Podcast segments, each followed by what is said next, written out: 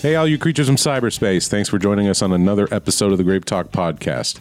This is a special one. This is our fifth anniversary of being a digital only. Can you imagine if we released our episodes on vinyl or Oh. cassette? No. Oh, What what episode would you th- would be our vinyl episode? that's a good question. We Let could me- put Why Why don't- one why did you out. Let say- me- why did you say fifth anniversary without saying five year anniversary? Five year anniversary? It's our It's a fifth s- anniversary of having John open his mouth. yeah, but it is a- a five year anniversary and fifth anniversary are the same. Is it really? Well, you could have the fifth anniversary of the like the fifth time we talked about So would that make it the sixth year? If it's the fifth anniversary Oh, of wait, the is it first like time? birthdays. Yeah. We're going into our sixth year.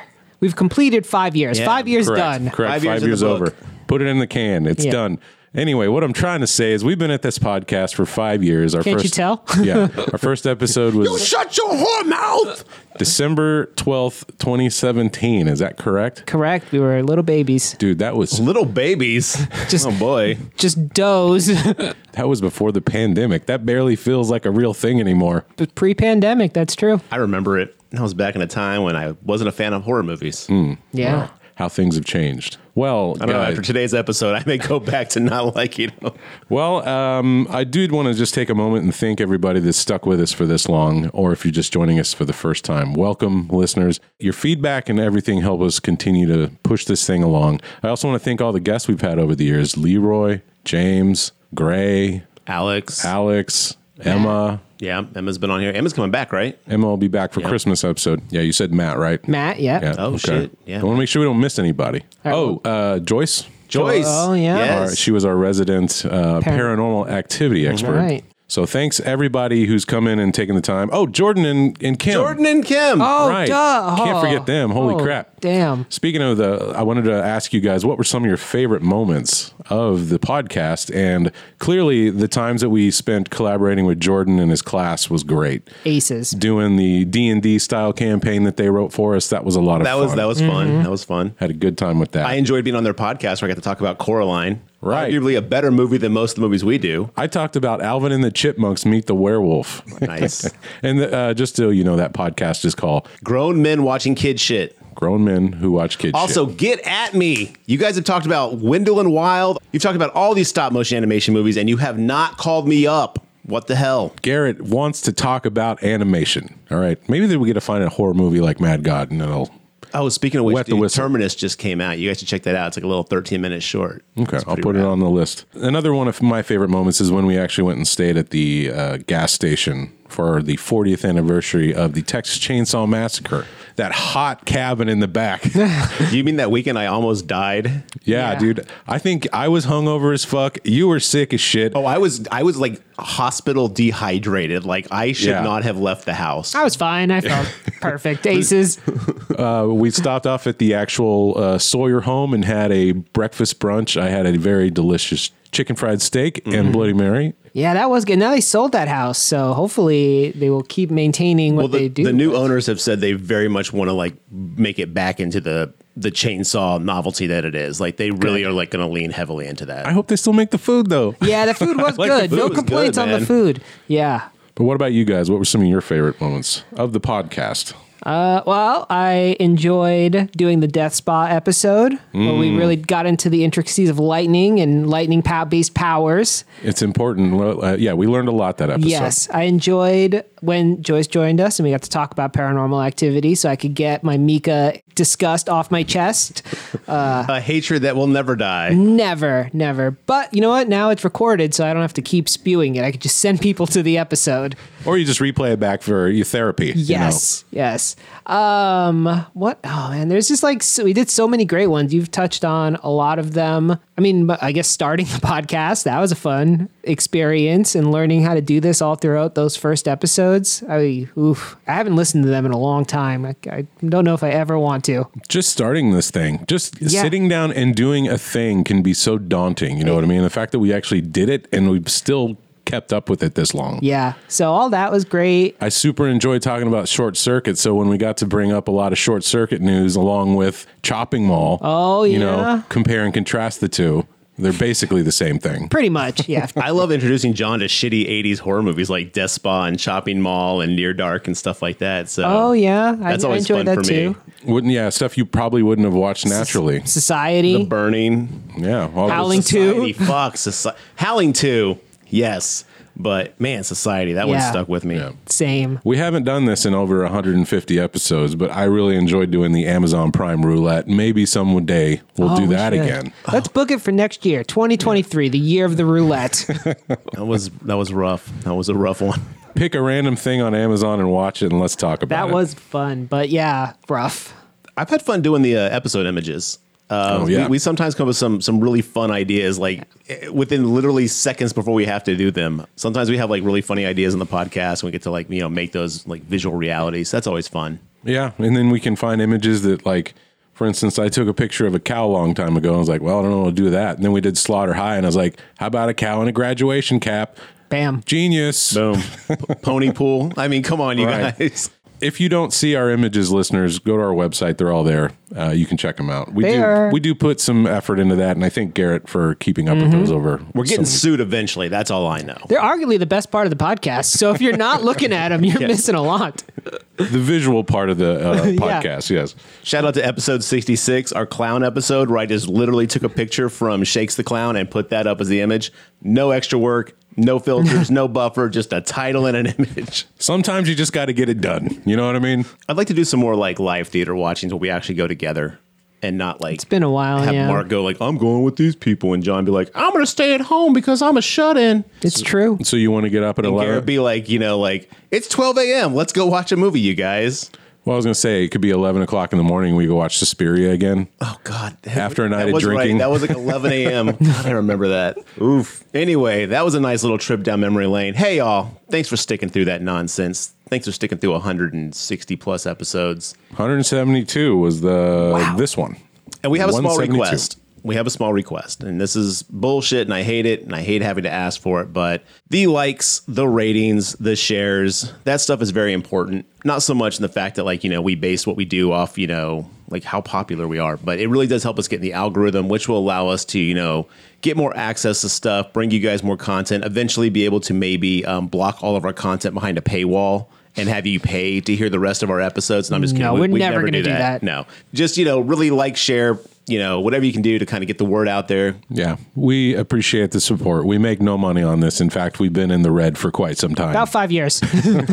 since its inception. But we enjoy doing it. And Yeah. like I said, we love hearing from you guys. So thank you so much for tuning in when you do. Spread the word, help us reach more people. Here's to five more years. Cheers. Oh, Lord, here we go. What's the five year anniversary gift? Wood. Wood? Is it really? I just made that Oh. up. Oh, Could be. Could be paper. I know that's one of them. How pissed would my wife be if I gave her paper? Here's some printing paper. It's a A5. Here's a pink slip. We're this done. year, give her paper, silver and gold. I don't know why I became a leprechaun when I said that, but Holy Oh, shit, Mark, you were right. The traditional symbol is wood. Oh, what man. for five years is wood. Traditional symbol, wood, symbolizes the strength of your marriage bond. Wood is durable and long lasting, indicating a solidified relationship. The contemporary gift is silverware, so spoons. okay. Wooden spoons, Oh, combine them. There you go. That's why you get the big the bucks, Garrett. old and the new. Well, let's get these spoons out of our mouths and get started with smile. spoons out of our mouth. You know. Okay. Isn't that what they say? That sure is what they say now. We're talking about Smile from 2022 that came out this year. Hence 2022. This one was directed by Parker Finn. It was written by Parker Finn, and it was based on a short film By Parker Finn. You got it. Oh, Whoa. that one was called Laura Hasn't Slept. snap. Okay, I like that title better than Smile. You do? I do. Smiles a little. You, you don't know what you're getting. Could be anything. Yeah, I mean, for for marketing and for like big budget movies, Smile works better. But I like Laura hasn't slept. But sleeping isn't really a part of this movie. They don't. Exactly. They don't touch on it at all. Do No. They? She She was able actually to- sleeps quite often. yeah. she doesn't. She's like got like crazy no, She's sleep. constantly asleep having dreams yeah, it's true. I- Nightmares, but yes, Yes. she's still asleep. at her desk, We in don't her sleep bed. well through nightmares. Laura hasn't slept well. Yeah, this yeah. should be what it's called. I think it's really fantastic that Parker Finn, who had only done two short films, turned around and, ha- and got to do an adaptation of his short film, and it made two hundred and fifteen million dollars.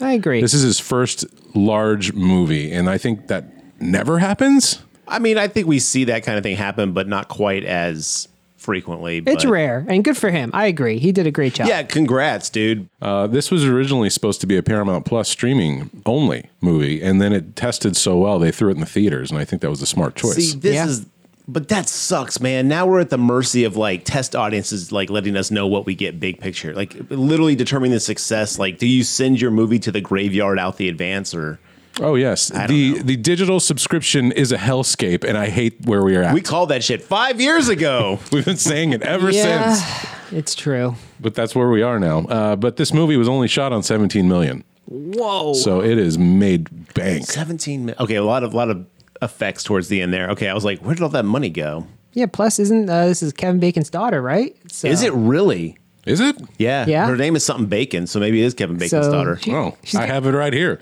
Sosie Bacon. Yeah, she's getting Kevin Bacon's daughter money. So You know what? I don't want to hear anyone say that nepotism isn't alive and well in Hollywood. it still happens. yeah, but you know what? She did a great job. She in did a this film, fantastic so- job, but still. Well, I really did not expect to like this one as much as I did, and I mentioned it on a previous episode. Uh, but this one, the trailer did nothing for me. The first trailer, Mm-hmm. th- there was there was two trailers for this movie, and the first one was incoherent nonsense. It just looked silly. It didn't look like it was going to have any meat to it. It looked like one of those, you know, big studio, just shit out of horror movie because we got to hit a quota style type film. Like it was gonna go straight to streaming. Right. That's what it looked like. Uh, but no, I was very surprised by it. Uh, it also had that Major League Baseball uh, viral marketing campaign where they bought out the seats behind the, Mm-hmm. the, the, the batter's box and it just had people creepily smiling. through was the pretty good. Whole game. So Effective I- viral marketing, yeah. I think that picked up a lot of traction, and I wonder if this one had a lot of word of mouth because 217 million for a brand new IP. That's really really good. I think this movie also lends itself well to I'm not a horror fan. Oh, go watch this. Don't worry, it's not that scary. Or, you know, like go check this out. It's not super gory. It's not Terrifier 2. It's like it's like movies in 2022 lean one of two ways. Really extreme or, you know, this way. Well, this one kind of aligns itself to the ring. It follows. Mm-hmm. It's more of like a psychological thriller horror type movie. Mm-hmm. You know what I mean? Yeah, it is punctuated by scenes of of pretty gross horror. Yes, definitely. But there I- are, are long to stretches where there's think. nothing. I mean, when the very first scene where that lady is like cutting her Okay, fucking face okay, off, yeah. that's pretty terrifying. Yeah. yeah, it definitely earns that rating. Yeah. Uh, but comparatively to like It Follows, I think it's got more gore. Yeah, big time. It follows on thing as any gore. Right. It's just got sad children Yeah, and sad- staring at each other. Yeah. And sexual frustration. And reading the idiot on like a uh, like a powder thing. Palm Pilot. yeah. It's A re- powder thing. yeah, you know those uh, I can't I don't know what they're called. Compact? Compact, thank you. there you go. You're right. Yeah, it looked like a shell. Yeah. Okay, I, I see where you went to Captain, that. beam me up. Okay, well, this one stars Sosie Bacon, as not covered just moments ago, as Rose Cotter, Kyle Gallner as Joel, Jesse T. Usher as Trevor. You'll remember him from Boys, He's the A train. the A Train from The Boys. Robin Welgert as Dr. Madeline Northcott, Caitlin Stacey as Laura Weaver, Cal Penn, fresh back from the White Castle, Yeah. Oh, uh, as Dr. Morgan Desai. okay, okay, stop right there with Cal Penn because I was like, this dude looks familiar, and I like this guy, you know, like, Yeah. and I could not remember what he was from, and then like I looked him up, and um, he was from Harold and Kumar, Mm-hmm. Right. And I was like, oh, okay, well, I never watched those movies because I don't really care for those. You never even saw the first one? No, What? I don't care for those movies. I'm not. First I'm, one's good. I'm not Yeah. a big like like ooh weed kind of movie. Like they don't. It doesn't really do much for me. But uh, Yeah, but what about Ooh Burgers kind of movie? Um, yeah. ooh burgers. That's all about. They just want that dang burger. That's not about the Like, smoking of the dude, weed. where's my car? Harold, the, Oh, the whole this is gets way better. stoned and Way try to better. have an adventure Listen. doesn't really do much for me. Carol and Kumar had the best. let me- let me get through my thing real scene quick. of getting rid of cell phones, though. He, he walked like five feet away. He was like, "I forgot my cell phone." He goes, eh, "I've come too far," and that was it. Never had to worry about it again. Um, Way to write that in, fellas. um, but then I found out Cal Penn was on the Obama administration. Mm-hmm. Yeah, as an as assistant uh, associate director. Oh, was Holy he? Shit, Yeah, he was. He played a. Uh, he was in that one show with House. He was in House and the Lost Boys. Uh, who's the main guy? Blank. twenty four. John Blank. Actor. Kiefer name. Sutherland. He was in, in that Kiefer Sutherland show where he was like the backup president. 24. No, No, this was something Uh, else. I know it, it Wait, is Kiefer something. Sutherland did another thing where he's a Yeah. backup, pres- as a backup president. It's called like the the the In- backup plane or in something. the bunker, some the shit bunker. like that. Oh, wow, okay. No, soul. No, designated survivor. Yes, I What think the shit? Okay. I believe Cal Penn was also a political like Yeah. advisor in Yeah. that show. well, he, he also was like interesting. really into politics and stuff. So anyway, that's it was funny because I heard I found that out during the watch. I was like, wow, this dude's kind of all over the place, and that's awesome. I'm glad he's back into acting and he's finally become a doctor. yeah, congratulations on your degree. Yeah, Let's finish the cast list. Two more to go. I thought we did. Uh, there's Rob more. Rob Morgan as Robert Talley. He's the guy in the jail. Oh yeah, he did good. Jillian Zinzer as Holly. That's the sister. Currently on Rotten Tomatoes, this one's sitting at a 79% with the critics out of 179 reviews, Hmm. 77% with the audience out Wow. of 2,500 plus. Tight spread. I like that. Pretty close. Yeah, I would have thought the audience would have been lower. I was guessing higher. I would have guessed like 85 with the audience. I would have thought the horror community would have been like, eh. If we're basing this just on how we felt after we watched the movie, then I too would have said 79 to 80%. I mean, it's got I would have thought more people agree with me. it's 66% on this podcast. So Yeah, there you go. Well, here's what the plot synopsis for Smile is.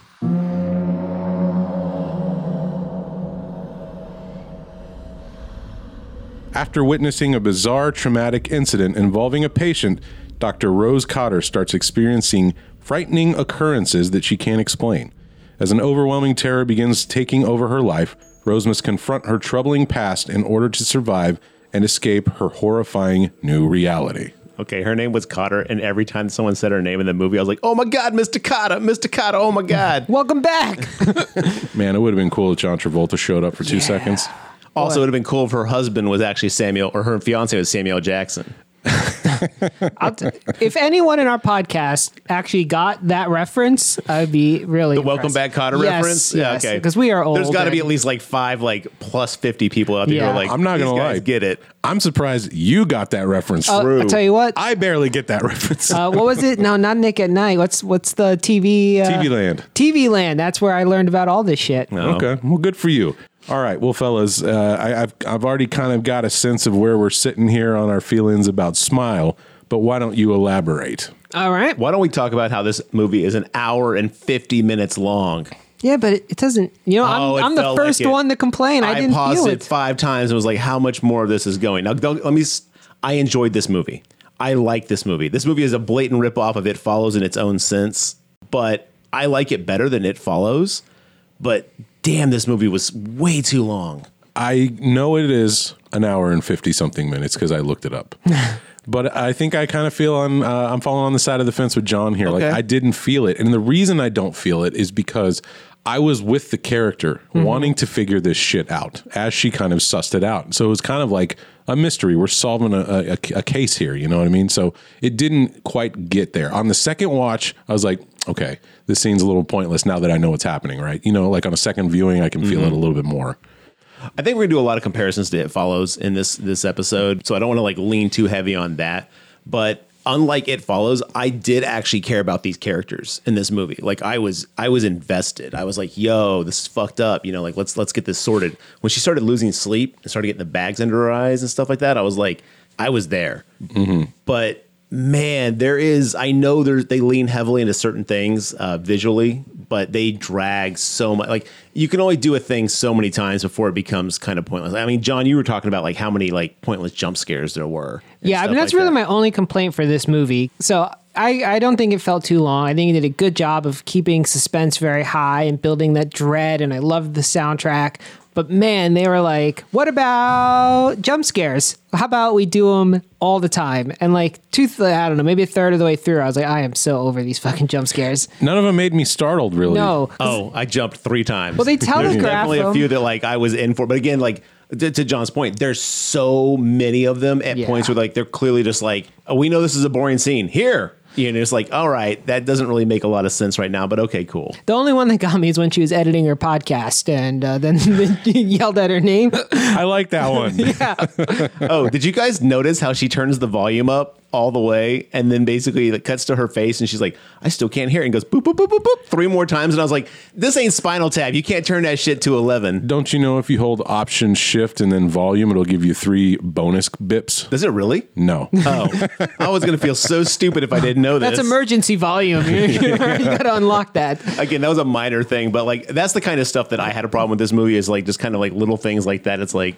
okay, that's dumb. I do. You, you touched on it a little bit, John, but I definitely want to call out that this movie has fantastic sound design. Oh, amazing. I loved it. Pro, it is super eerie and creepy, a la Silent Hill. Con, it does that stupid fucking thing that any sound editor who ever does this needs to have their fucking hands chopped off. Do not make your sound crackle like my speakers have been blown out.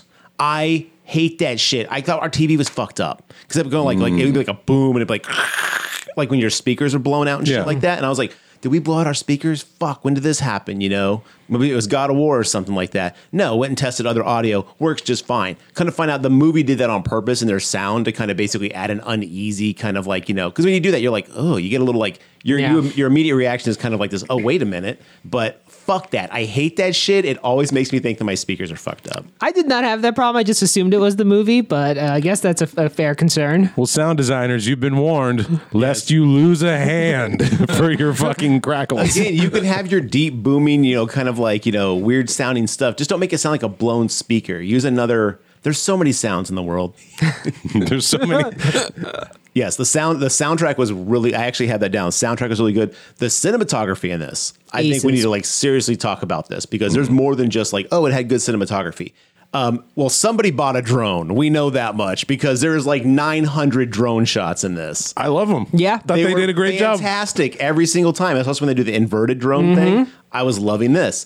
Again, there is a ton of drone shots in this. But Didn't um, notice it, it. I did not notice that. Did you notice the framing of almost every scene? I I noticed that it was well shot. I liked the lighting. Yeah, I guess the composition was fine. Uh, So the composition I feel is very. I, I mean, I may be wrong about this, but get at me, Hollywood. But like, I feel like it was very deliberate because if you notice, almost every shot of this movie is filmed in like a one third kind of like empty to negative positive space. Like our characters are either there's always space around them in the background. Some of it's just out of focus. Like every car shot. Yeah. We didn't get any like standard like medium shots or close ups. We got a lot of like, you know, kind of medium shots with them just a little bit off. You could see out the window behind them. You could see in the house behind them. She's in the office. You know, she's over to the right or the left. And then you've got the entire office just a little bit out of focus behind her. Like you are left with so much negative space where something could be. Um, even when like you know shit starts going like crazy tits up, when she's like freaking out and stuff like that, the way the camera is, she's never center. She's never center. Like other characters get center. Uh, Cal Penn's character, um, all them like you know when they're not like before like you know they could be the the demon or whatever. They're very framed up.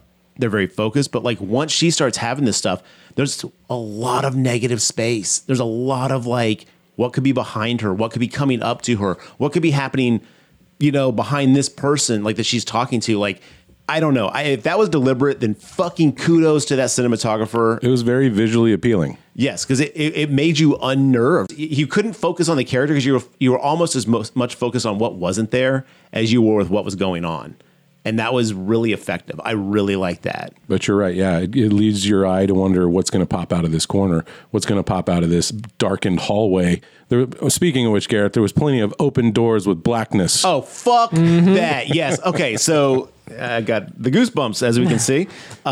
faces just in them. So there, this movie had some very, very effective jump scares and a lot of really good unnerving visuals. And combine that with the soundtrack, which had a lot of weird sounds, which you don't normally hear in a soundtrack, specifically for that. You know, it'd be like kind of your normal Silent Hill type soundtrack, and then you get like a or something like that. I don't know if that picked up on the mic, but like a really random noise that it would just kind of throw you off. Like you never were able to feel comfortable once things started going south for her. Just the way they, the, the cinematography and the audio, which I thought was super effective and rad. Yeah. Not traditional soundtrack at all. You're not putting this on the vinyl, No. you know, the turntable to listen to. It's, it's a lot of like ambient noises, repeated sounds to make you feel uncomfortable. Yeah. And you keep that through the entire movie. It works really well in within the film, but I totally agree with you. This is not like you're not going to pull this one up and just listen to it while you're driving, or maybe you do because you're like that. But I I don't think it was designed for that. So the uh, the idea of this is that, um, like I said, in comparison to things like The Ring, where you watch a videotape, you have seven days to pass it along or die. Uh, it follows same things. You go have sex with somebody else. The sexually transmitted ghost disease will then follow that person instead. Yeah. Uh, here we have a similar situation. The SDT, sexual demon transmission. Yeah, that Boom, one. nailed it. Perfect. Well done. in Smile, what is happening is that if you witness a brutal suicide, then you are the next in Or a line. murder. But it's not just any suicide. It's got to be one in this chain. Well, correct, right? Yeah. It's it's it's a chain of suicides, and they they have to be done brutally. I think is part Yes, of the that's key. the key. Yeah. Well, you have Trauma. to cause trauma. Yes, that's that's how this thing transmits. It trauma is the gateway that lets it into the next person. So Though yeah. arguably any suicide that happens in front of you is going to cause trauma. So I don't know that gore is necessarily a requirement. I, to be honest, And if you just close one eye, you can tell that this movie is just thematically about trauma and Yeah. what people go through to uh, try to get over it. It, it rules their lives. Um, they w- can often infect other people based on their traumatic experience as well. And that's all this movie is talking about, really. I thought that was the like your actions can traumatize people for life and they can permanently be affected. You know, like I, Right. that was like kind of the like the theme. But at the end, they kind of cheap it out. Like it seemed less like once they discovered what it was, and then it's just kind of like she's like, I'm gonna do this and this and this, and it was like. Okay, like I don't know. I, I But- felt like the theme was kind of cheapened at the end. what do you guys think of the creepy smile that they do once they are fully possessed and about to commit suicide? In the words of Antoine, hated it. Really? I thought the first gal did a fantastic job. excellent. Oh, everyone who smiles does a great job of smiling creepy. I'll give them that credit. Like I'm not saying that like they did not do a good job. And as the the crux, the visual crux of like what indicates it's been infected, I thought it was a cool little like idea. I didn't personally find it um unsettling or creepy at all. So it it it, it was wasted on me. So I'm not saying it wasn't a good tactic or a good like, you know, choice for the film. I'm just saying for me it did nothing. Okay. Ineffective for Garrett. Loved it. I was effective for me. I found it very creepy and unsettling. If you would just walk into a room and someone's hitting you with that big ass Joker smile, yeah, like that, I would be like, uh, you know what? I don't need to be here. I'll go somewhere else I got to be. Lightness and happiness, I'm out. No, that is not a happy smile. No, the the psychology part of this thing had me really thinking about how people go through their day to day and put on the fake smile when underneath they are not doing Smiling Yeah. faces. Well, there's even that- smiling But the- faces sometimes lie. exactly. Yeah. what are you saying? Yeah. Well, there's even that scene where Rose is practicing her smile. Right. No, that was perfect. Yeah. Right. Like she just went through a bunch of traumatic shit, and he's got to go to a birthday party and pretend nothing's wrong. You know. Uh, She does the like the actor hand thing where the hand goes up, she's smiling. Hand goes down, she's frowning. Hand goes up, she's smiling. That's literally the face I put on every time my wife wants to get Subway instead of, you know, Quiznos. you know, I got to fake the smile. Okay, I guess so.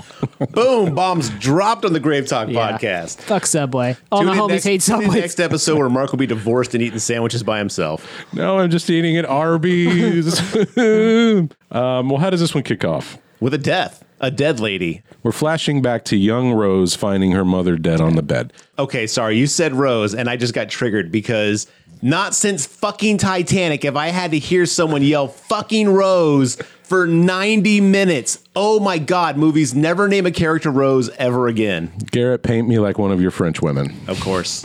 Anytime, Mark. The camera pans out and we see that a bunch of pills and cigarette butts are strewn this messy bedroom. Where'd she get all those pills? Good question. That was like a pile of pills. Oh, Also, another thing that like totally gets me disgusted piles of cigarettes. Like there was so many piles of cigarettes. I was like, ugh, That's just pretty clean up. realistic. And I Yeah. think she got the pills. I mean, you can imagine that she was probably doctor shopping. And I mean, there's the whole opioid There was epidemic. like so, 90 pill bottles in this room. I'm like, yo, girl, where'd you get that hookup? yeah, that's, Doctors in New Jersey, evidently. they just scripted them out. Willy-nilly. Yeah. The scene ends with a phone ringing, and we are awakened to present day. Rose is a therapist in a psychiatric ward at a hospital. And she was like sleeping at her desk. Yeah, she's been working long hours, 80 hour weeks for months at this point, we find out. She's really. Wait, 80 hour weeks? Yeah, that's what Jesus. uh, that's what Dr. Kumar says. Yeah. He's like, You haven't been here since the late shift, have you? And Rose is like, Ha ha. She puts on a fake smile. Yeah, she does. Yeah. Tears of a clown. I don't know if that applies here, but okay.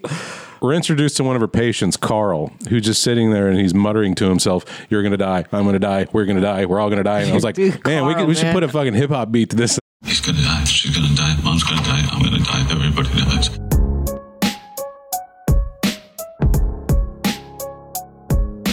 He's gonna die. She's gonna die. I'm gonna die.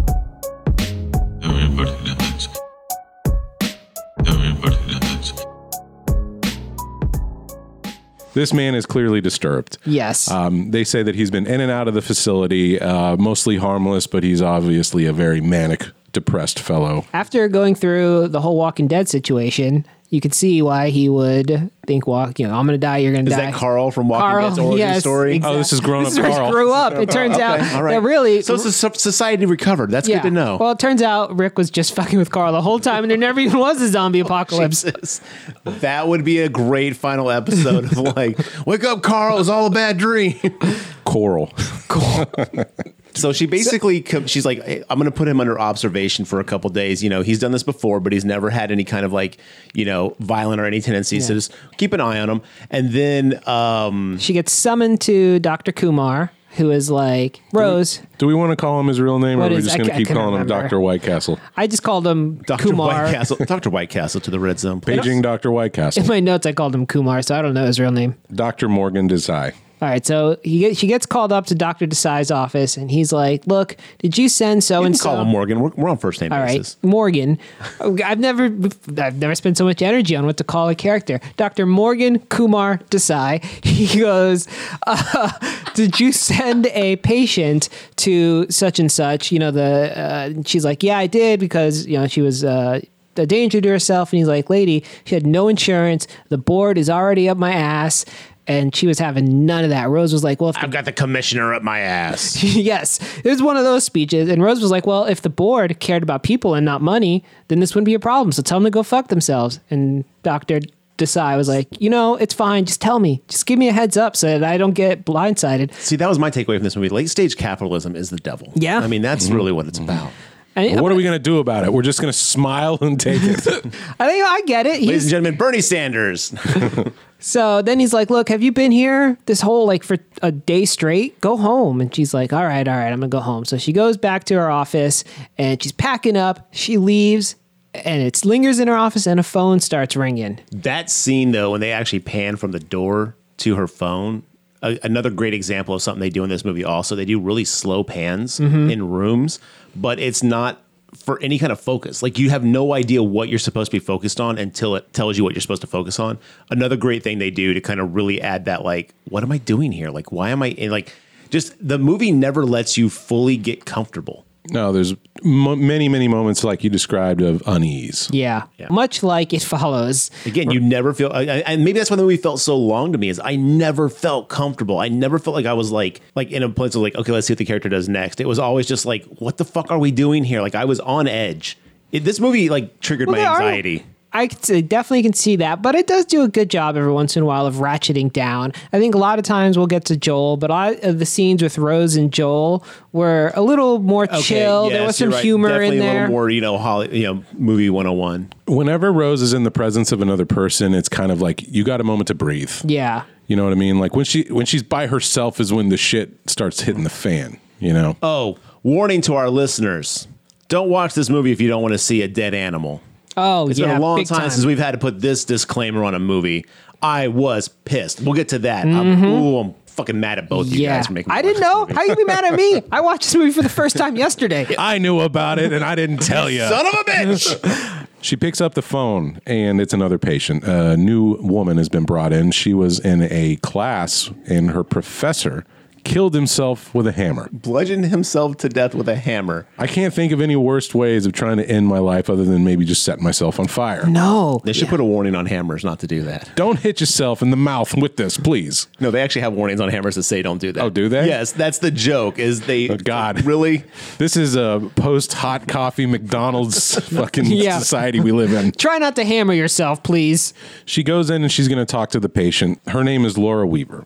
She is extremely upset and trembling and frightened. And I thought the actress who played Laura Weaver did a fantastic job. Aces. I'll tell you know to be honest, I think every actor in this movie was great. Like they all just nailed their performance. And the only person I didn't like, and it was because of the character Trevor. Yeah. but even he did a great job of being who he's supposed to be. Holly and Greg though pissed me off. Fuck yeah, this. those were like the characters. To your point, again, the actors. everyone fucking yeah. did an amazing job in this movie. Do you think Jesse Usher's ever going to be able to be a likable character in anything he Who's does? Jesse Usher? He's A Train Also a douche. from The Boys. oh, okay. And then he's a Uh. douche here, and I was like, dude, this was your chance to reinvent yourself. Let him be a nice guy for once, M- Hollywood. So she's interviewing Laura and she's asking the standard therapist questions, you know, like, well, have, is there any history of your family members having any visions and hallucinations? Uh, you know, sometimes a lot of traumatic events can really s- weigh on us and make us see things that aren't really there. And Laura's like, "You're not listening to me, god damn it! I'm not seeing shit. This isn't fake. I'm a fucking PhD like college Yeah. student here. Okay, stop acting like I'm crazy." But nobody's listening to me.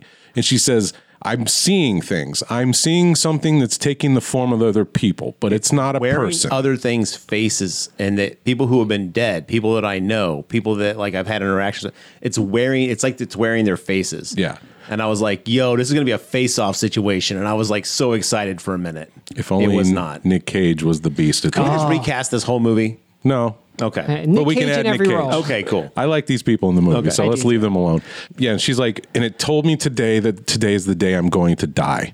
And she's like, no, whatever. Laura, look at me. Laura, look at me. She looks, screams, and falls on the ground, knocks over a vase, and then pushes herself up against the wall and screaming maniacally. Yeah, the first of many very loud jump scares.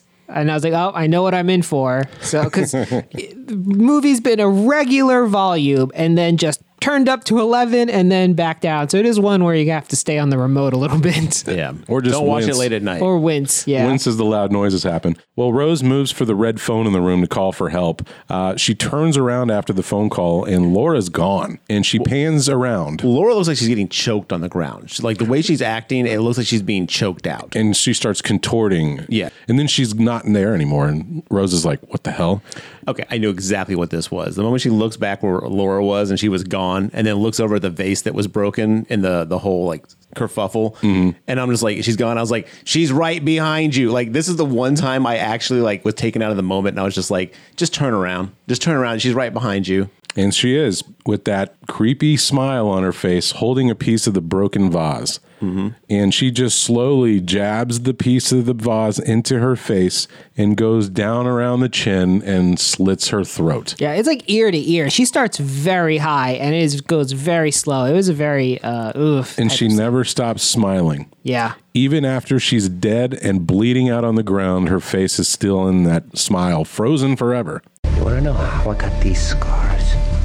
she's like itchy the killer style at this point you know what i mean It's intense. Shout out to them actually like understanding how blood works in the the neck because it starts pulsing and pumping down her body. Like most movies, when they cut the neck, it's like a slight blood trickle. Like no, this is like thump thump. It's like pumping out all over her, and then when she falls to the ground, it's like it's pretty realistic. Like Well- this one, this one definitely got me weirded out. I was like, damn. if you didn't know this garrett only about half the people in the world have arteries Oh, so it doesn't always work the I same wonder if way. I'm one of the lucky ones.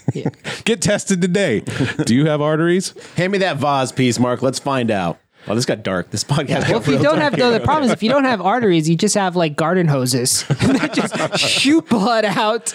i like to think inside my body is one of them tractor sprinklers Yes, going that's back and exactly- forth just spraying my innards with blood That's how it works, and so for some people, according to horror movies, and now i want to have a tractor sprinkler blood horror movie that's like an Art the Clown type, maybe Terrifier three. please yes where are you at damien leon i got ideas Oh, is it M- Motel Hell? Yeah. where they were growing them. That'd have been a good scene for there too. you're right Then we cut to a title card. Don't forget, we get that weird title card. I right like the now. title card. Yeah. I did not enjoy it. It's a flashing light, just It's an epilepsy warning just waiting to happen. It's basically just like smile, smile, smile. I was like, wow, okay.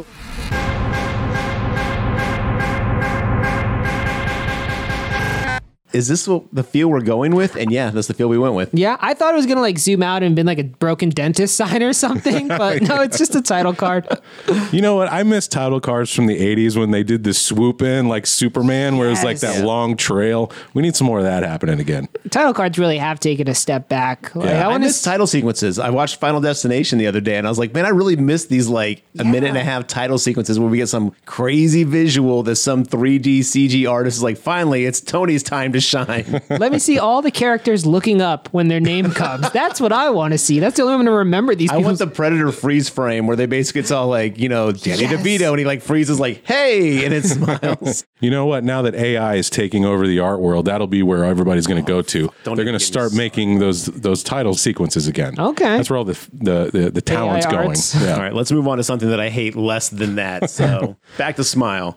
Rose is sitting in the office. Uh, she's being interviewed by two policemen. We're going to come find out that one of those policemen has a history with Rose. His name's Joel. I like Joel. Joel's a good guy. What? Yeah. Yeah, I thought Joel was good. He didn't do any. Joel's like compared to Trevor. Why do you not like Joel? Joel just seems smarmy as fuck to me. Really, he seems supportive and is trying to help her. And I didn't know what their history was for a long time. So the whole movie, I was just like, she left this dickhead for a reason. Well, she told you. Well, yeah, at the very, very end, we find out. They're trying to determine exactly what they can tell Laura's family because they're going to have to go talk to the parents after this horrific suicide. And they're like, we just want to know was she on the level? Was she Looney Tunes? Like, what are we talking here? sounds like a head case to me. Yeah, we got you got asshole cop, and then you got Joel, who only looks nice because the asshole cop is such a fucking dick. I don't. I did not get that vibe from Joel at all. It just seemed like a okay guy dealing with a lot of shit. And yeah, so she's like, well, she could be dealing with like a post traumatic stress situation, and you know, she came in, she was very manic, da da da da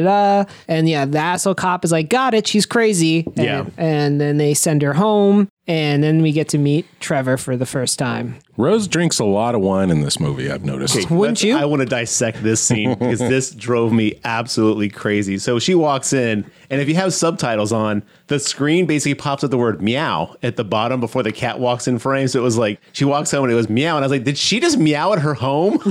Don't you? She's the only one there on the screen. I was like, what the? And then the little kitty walks in, and the, I paused the movie immediately and turned to my roommate. And I was like, if anything happens to this fucking cat, I was so Mm-hmm. like already upset because I knew something. This movie was the kind of movie that would totally lean into that. First mistake naming the cat after a hairstyle. Oh, she named it Mustache. That's a good That's fucking a cat name. tremendous cat name. Why is that a good cat name? good cat name. I don't know, but when I hear a cat named Mustache, I go, that is a great name for a cat. Shout out to all the great cats in my life: Jarvis, Tux, Sideburns. A sideburn is a Goatee. great cat, and a goatee, This could no. be Aw Milk. Yeah.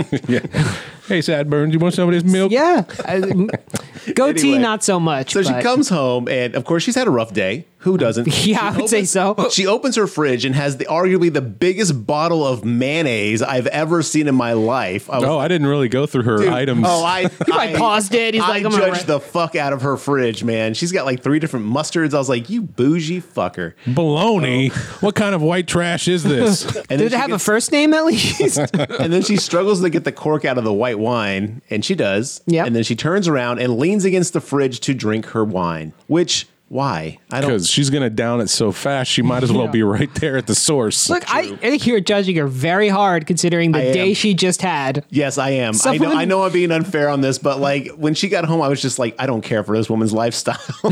and then she sees something in the doorway. The first of Garrett's "fuck this movie." I don't want to see anything else it has to do. That What- shit scared the fuck out of me. It pans from Rose at the fridge and it goes across the kitchen and dining room. And over in the corner, you can see Laura smiling creepily in the blackness. Oh, was that Laura? Oh, that was Laura. It was great. It's a great visual. It's it's just visual enough where you can actually see her and not be like, "What is that?" But I it's saw it was also a like face, but you know, I can't recognize anybody. so Oh, I no, was like, she- yeah, oh, she's must be a ghost. standing there, and I was like, mm, I'm not okay with this.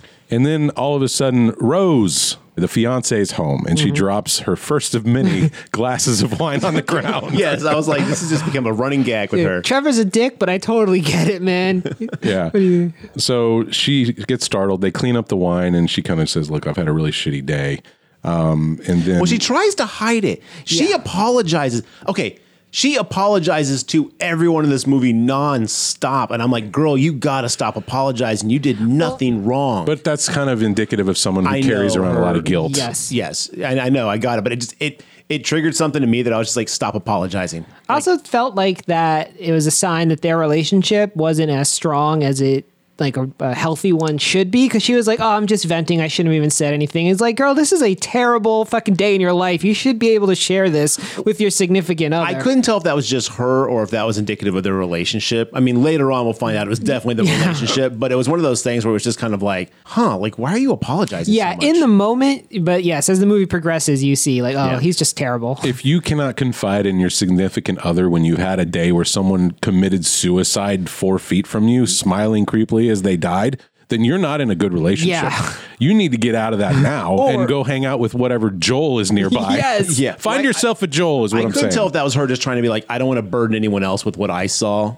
or if it was a I can't actually talk to Trevor about this. Oh, That Again, comes with the territory. Yeah. it wasn't until later when Trevor's like, you know, like, guess what, crazy, go fuck yourself. I was like, oh, okay, wait a minute, this guy is a douchebag. They go out to dinner, and the next note I have is Craig and Holly suck a lot. dude they're the worst I hate Craig and Holly. so holly is rose's sister i guess craig is her brother-in-law See, I didn't know that. I was like, I was like, who are these detestable humans? And Holly is just like, well, I have no time. Little Joey's in karate and Brazilian jiu jitsu, and he's taking Spanish and the piano, and oh, it's just so hard to be me. have to cut the crust off his sandwiches. Yeah. she is insufferable, and Craig is a Craig. Oh. Greg. Is it Greg or Craig? Craig. I don't even want to know his Greg. name. I thought it was Greg. I haven't listed as Greg. The whole Yeah. fucking Greg. Yeah, dude, you know what? He is a Greg. So, real Greg energy coming out of that guy. I didn't even cite Greg in the IMDb uh, list. I should. He's only in two scenes, this Yeah, one fuck and that guy. later when So they're basically like blathering on. She is zoning out, and the audio does this thing where it kind of mutes itself. Everything kind of like gets real muffled and starts to mute itself when you can tell she's not paying attention. Real subtle movie. Um, I liked that effect. no, it was, it was really cool, but it was like very blatant. I was like, yeah, we get it. She, you could tell she's the actress did a good enough job to show that she was spacing out that we didn't need the audio But thing. I think it built that sense of dread because It it, was did. very uncomfortable to hear. So. And then she's like, "You are coming Saturday, right?" And like, I guess like their kid is having a birthday party. It is Greg. I'm sorry. I named him Craig because I hate Craig. Real fucking Craig energy. That's know, what I'm yeah. saying. Yes. And she's like, wait, what's Saturday? And Holly's like, this is the worst thing that you've ever said to I me. know she acted like she denied the Holocaust. Yes. almost. I was like, "Yo, calm the fuck down, Holly." It's almost like she was like, you know what? I love Hitler. Yeah. Uh, Holly, yay, ye, whatever the Same fuck. energy. Is- same. So Rose is like, Holly, I have to work because I have a job like a This regular is gonna person. age poorly five years from now when someone listens to this episode. Yeah. Please don't take me out of context saying I love Hitler. Someone clip that. yeah. Official grave talk stance on Hitler. Bad guy. We don't like him. Thumbs, Thumbs down. Fuck Hitler. Zero out of five stars. Go. So Holly's like, "What do you mean you have to work? I thought you were a doctor." And Rose is like, "Well, you know, I'm a I work for this free clinic, da da da da." And she's like, "Why even become a doctor if you're not going to make a million dollars?" It's like, "God damn it, Holly!" But this one time in the whole movie, Tre- Trevor stands up for his girl. He's like, "What are you kidding? Rose loves being a doctor. She would have done it. She'd do it for free." And, And that's when Greg, or yeah, Greg goes like, "Huh, really?" And it's just like, "Dude, you dick. Yeah. You got no say in this." helping mankind. What a weird humankind. What a weird thing. How do we describe Greg? Like he is like one of the millennial dad douches of the century. Like Yeah. that energy that that's he misaligning millennials, but um, he's, that's like he's our age He's like people. Hmm. your Yeah, yeah, he's he's, our- yuppie, he's he's, a like your millennial. yuppie prick. Like he just basically like if if it's not within his direct bubble, he could give two shits about it and will never bother putting any effort into understanding. I it. got it. You know the dad from Nightmare on Elm Street 2? He's like the 2000s 2020 version of that guy. Are you sure you're not referring to Friday the Thirteenth? No, this time I mixing got it. them up. Okay, yeah, cool, this time I cool. got it. The guy who accused his kid of putting a firecracker in a bird. So you're telling me that this Greg is the Clue Gulager of 2022? yes, that is. Uh, I like it. I can get behind this. So anyway, they're real pieces of shit. Evidently, their kid's having a Saturday birthday party where he's turning seven. She's like, I don't know if I can make it. Big old to do. They go back home, And I think we get like a, a jump scare where she like has a dream about her dead mom again. Yeah, then it cuts back to her in the hospital and she's sort of zoning out as coffee's getting made. And someone comes in, they're like, hey, doctor. And she's like, hey, what's up? Is when and she goes and talks to the nurses. Yeah, and she goes and talks to the nurses. She's like, oh, hey, that Laura Leave- Weaver came in and uh, she had an incident with her professor. Can you send me those files? And they're like, yeah. Joel comes up and they have this weird, awkward conversation where he's just like, I'm sorry. And she's like, look, you were just doing your job. And This is where we get the indication that they actually have had a history together. She's Yes. like, like you know, like that time's over or something like that. And I was like, oh, okay, these two were together at some point. And then he like asked her out for coffee or something, and she's like, "I gotta go." And the nurse is like, Did you, know, take that as like a, he was asking her for coffee though? Because I took it as like he just wanted to make sure she was okay. I think he was. I thought this was innocent. I think he really does care for Rose, and I and I I do think it was not intended to be like making a move on her, but I can see how, from Rose's perspective, it might be inappropriate because she has a fiance now. Well, like This how the is her nurse, the ex. nurse is like, you know, she's got a fiance, right? Yeah. And he's like, yes. And she's like, but I'm single. And I was Yeah, like, man. Get that shit, girl. Do it. shoot your shot. Rose is on the phone with Holly and she's kind of apologizing for the night before. Like, look, I'm sorry, I'm kind of not in the, gr- the right space. Classic Rose. And she looks outside into the courtyard of the hospital and she sees Laura down there smiling away. Yeah. And she's like, holy shit. Holly, continuing her attitude of being the worst possible human, is like, "Well, can you at least get him a gift? He likes electric trains." It's like, come yeah. on. she- She's like, he likes model trains. And I was like, of course he fucking does. yeah. As if this boy needs any more material items. He's in a nice house. Clearly, they're well to do, but please get my son a gift, you fucking piece of shit. They live like in a Hallmark holiday movie house. All right, Oh, to give you an definitely. idea of, of what's going on there. and what fucking child in 2022 is into model trains? What is he, my grandpa? Holly and Greg's kid. yeah, Uh, Uh, it's funny they said model trains. I was like, let me guess, he's into stamps too.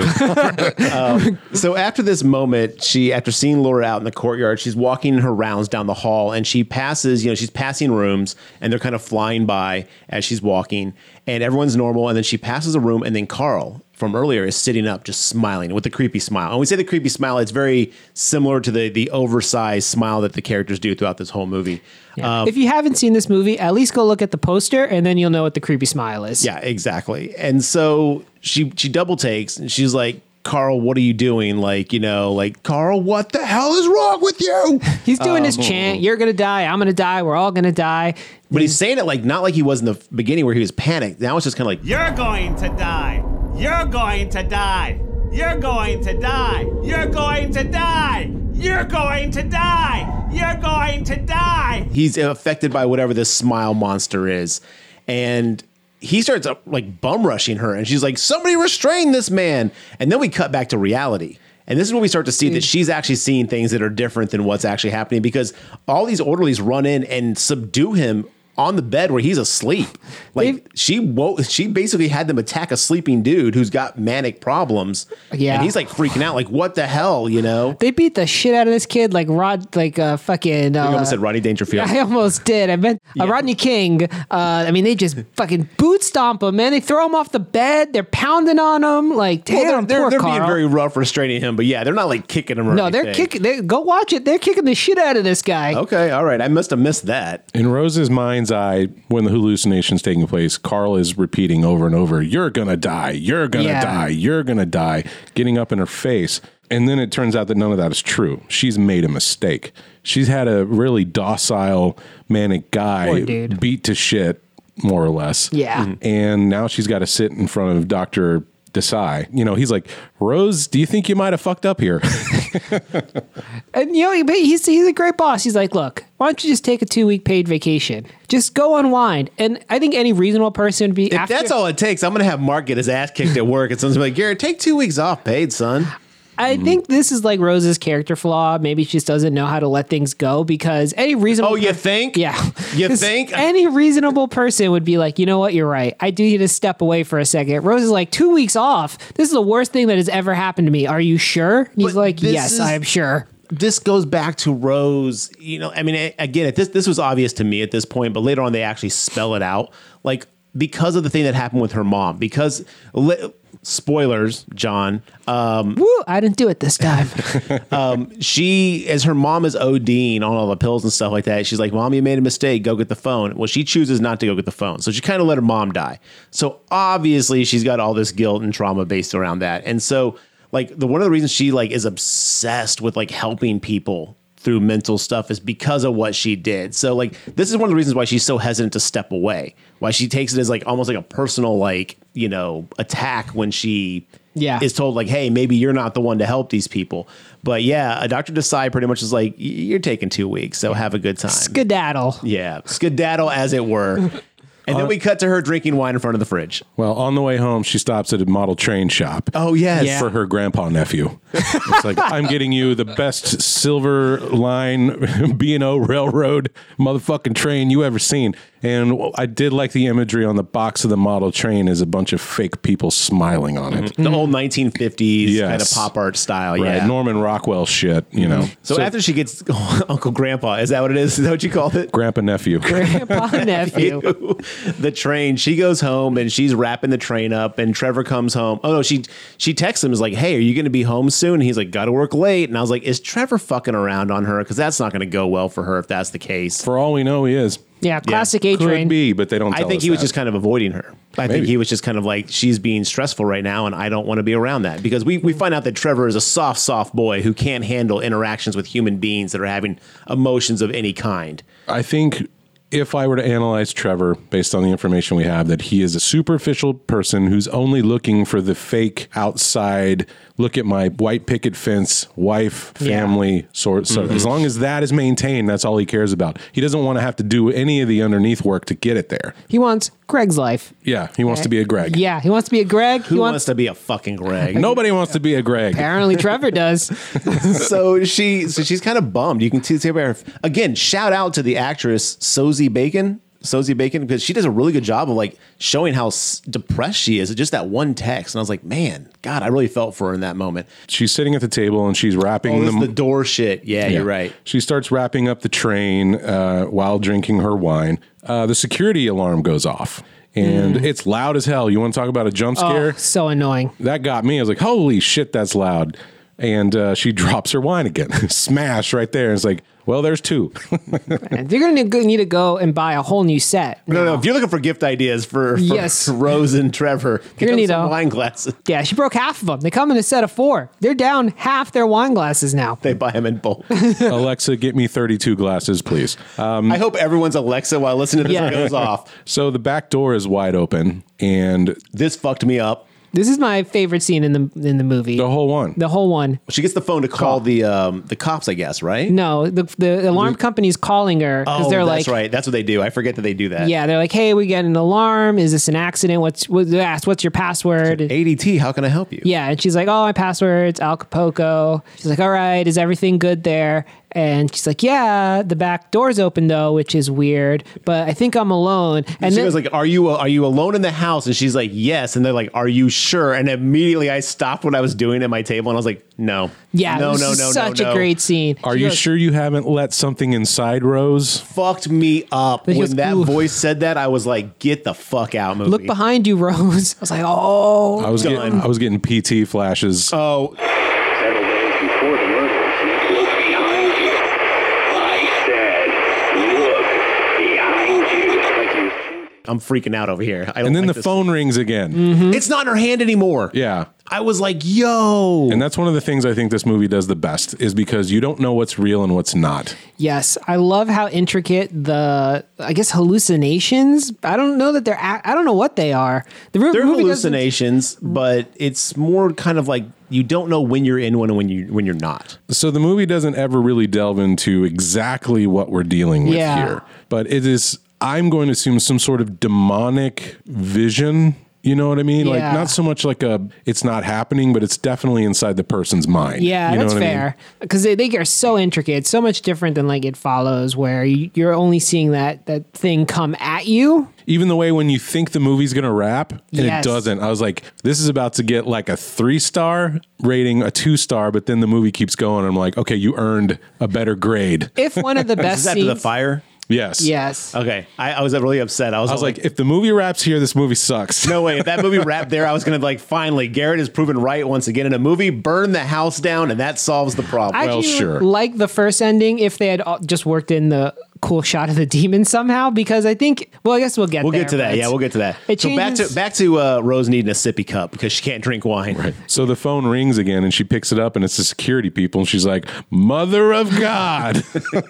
Dun dun dun. Because she now realizes that the, the moment she just had was not real. And Yeah. now she can't trust herself. so the cops show up and they're like, Is it possible that you just left the back door open or something? there a- Oh, what a bunch of dicks. weird conversation they have with her. Yeah, they're like, "Look, did you not latch the door, lady?" And and it felt very aggressive because then Trevor comes home and is like, "Why'd you set the alarm?" No, no, no. Can we talk about Trevor pulling up to his house with cop car lights flashing, his wife standing in front talking to cops? He gets out of his car and stands there like, I wonder what's going on. Yeah. Walk over to your wife and see if she's okay. Like, dude, what the fuck is wrong with this guy? Well, He's again, more he does- inconvenienced by like the fact that they're there as opposed to like what could have happened. Because he's a tool. He blames her for setting the alarm instead of being like, "This is weird." It's Right. At no point is he empathetic to his wife. No. Not once. what a prick. like, why wouldn't you expect her to turn the alarm on, Trevor? You should know when you were coming home because you were like, "I'll be home. Who knows when?" That Smiley was face. a huge, huge engagement ring, though. Did you guys see that ring? That was rowdy awesome. I didn't. Oh, yeah, I her ring missed was that part. fabulous. Shout out to Trevor's diamond Yeah. picking skills. Yeah, yeah.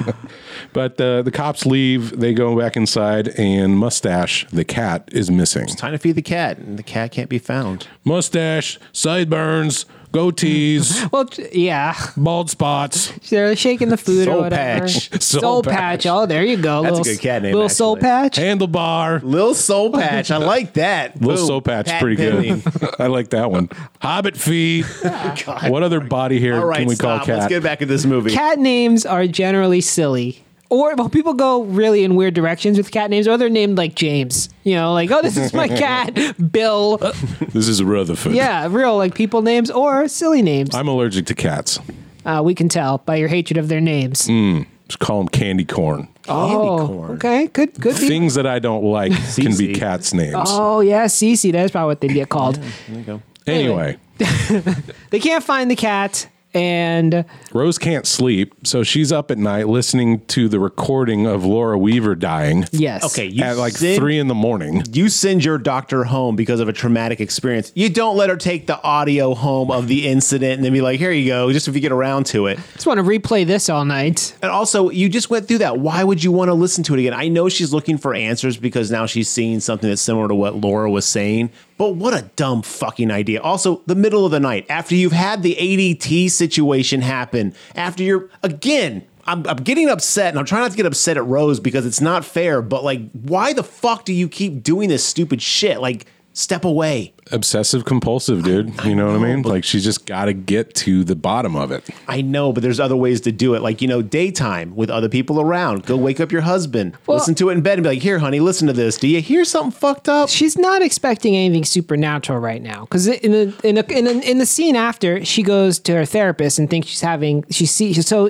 in her rational mind she thinks okay I'm having like PTSD hallucinations. When your security company says, are you sure you didn't let something in? Turn around, look behind you. Done. It's a- there's, there's no more like, I wonder if I should. No, stop what you're doing and recalibrate. she's a psychiatrist. She's looking at this from a very rational point of view right now. It changes, it, you know, in, Mm. I- in the okay, next you- few scenes. No, you- you're right. You're right. But I'm just, I just fucking this again. That's I- one of the reasons I think I was so invested in the character because this infuriated me. I was just like, Rose, I just wanted to like grab her and hug her and be like, stop, whatever the fuck you're doing, just stop. It- yeah, it would have been a tough character jump for her to immediately be like totally bought in from what we know from her past. So I think that's why she's like doesn't care that she's doing this in the middle of the night, which is weird anyway. But So she's playing the interview back and she hears a little something on the recording, almost like a whisper. So, like Garrett said earlier, she keeps, After Laura's dead, yeah, Yeah. she keeps up in the audio, up in the audio, and I think you can slightly, very quietly hear something say "Rose." the what it captions is. said that I could not hear that. I replayed it like five times, even after I knew it said Rose, and I was like, all right. we had our volume up way too loud on our TV, which also added to the bullshit fucking audio jump scares where it was like, really fuckers, which made me think that we blew our speakers every time they kept fucking doing that.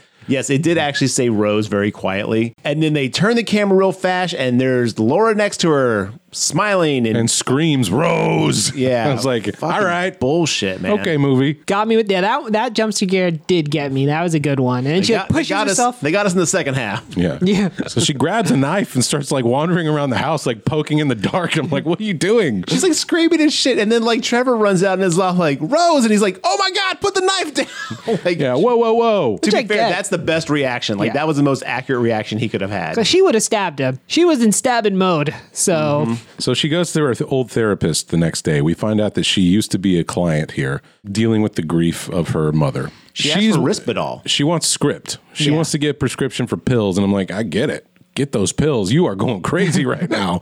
But the therapist is like, nah, let's just resume our sessions and then we'll see about the scripts later. which is a good doctor thing to do. Like if a patient comes to you in like drug seeking mode, I don't think you're just supposed to be like, yeah, here you go. So And if you are a doctor that does that, get at me. No, I'm just kidding. Rose is then going to go ahead and put on her fake smile. She's in the mirror putting on her makeup. She's trying to put on a face. It's time for grandpa nephew's birthday.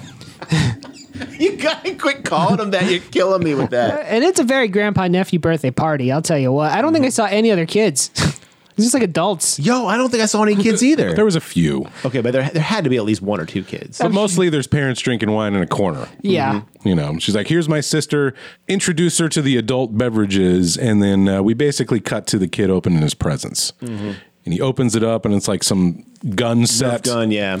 And then it's like, here's the one from your aunt. And it's like, shit, what, what did old Aunt Rose get me this She's time? excited. He's excited though. He's like, all right, this could be cool. He's like, could it be more World War One bonds? what other garbage do I collect as grandpa nephew?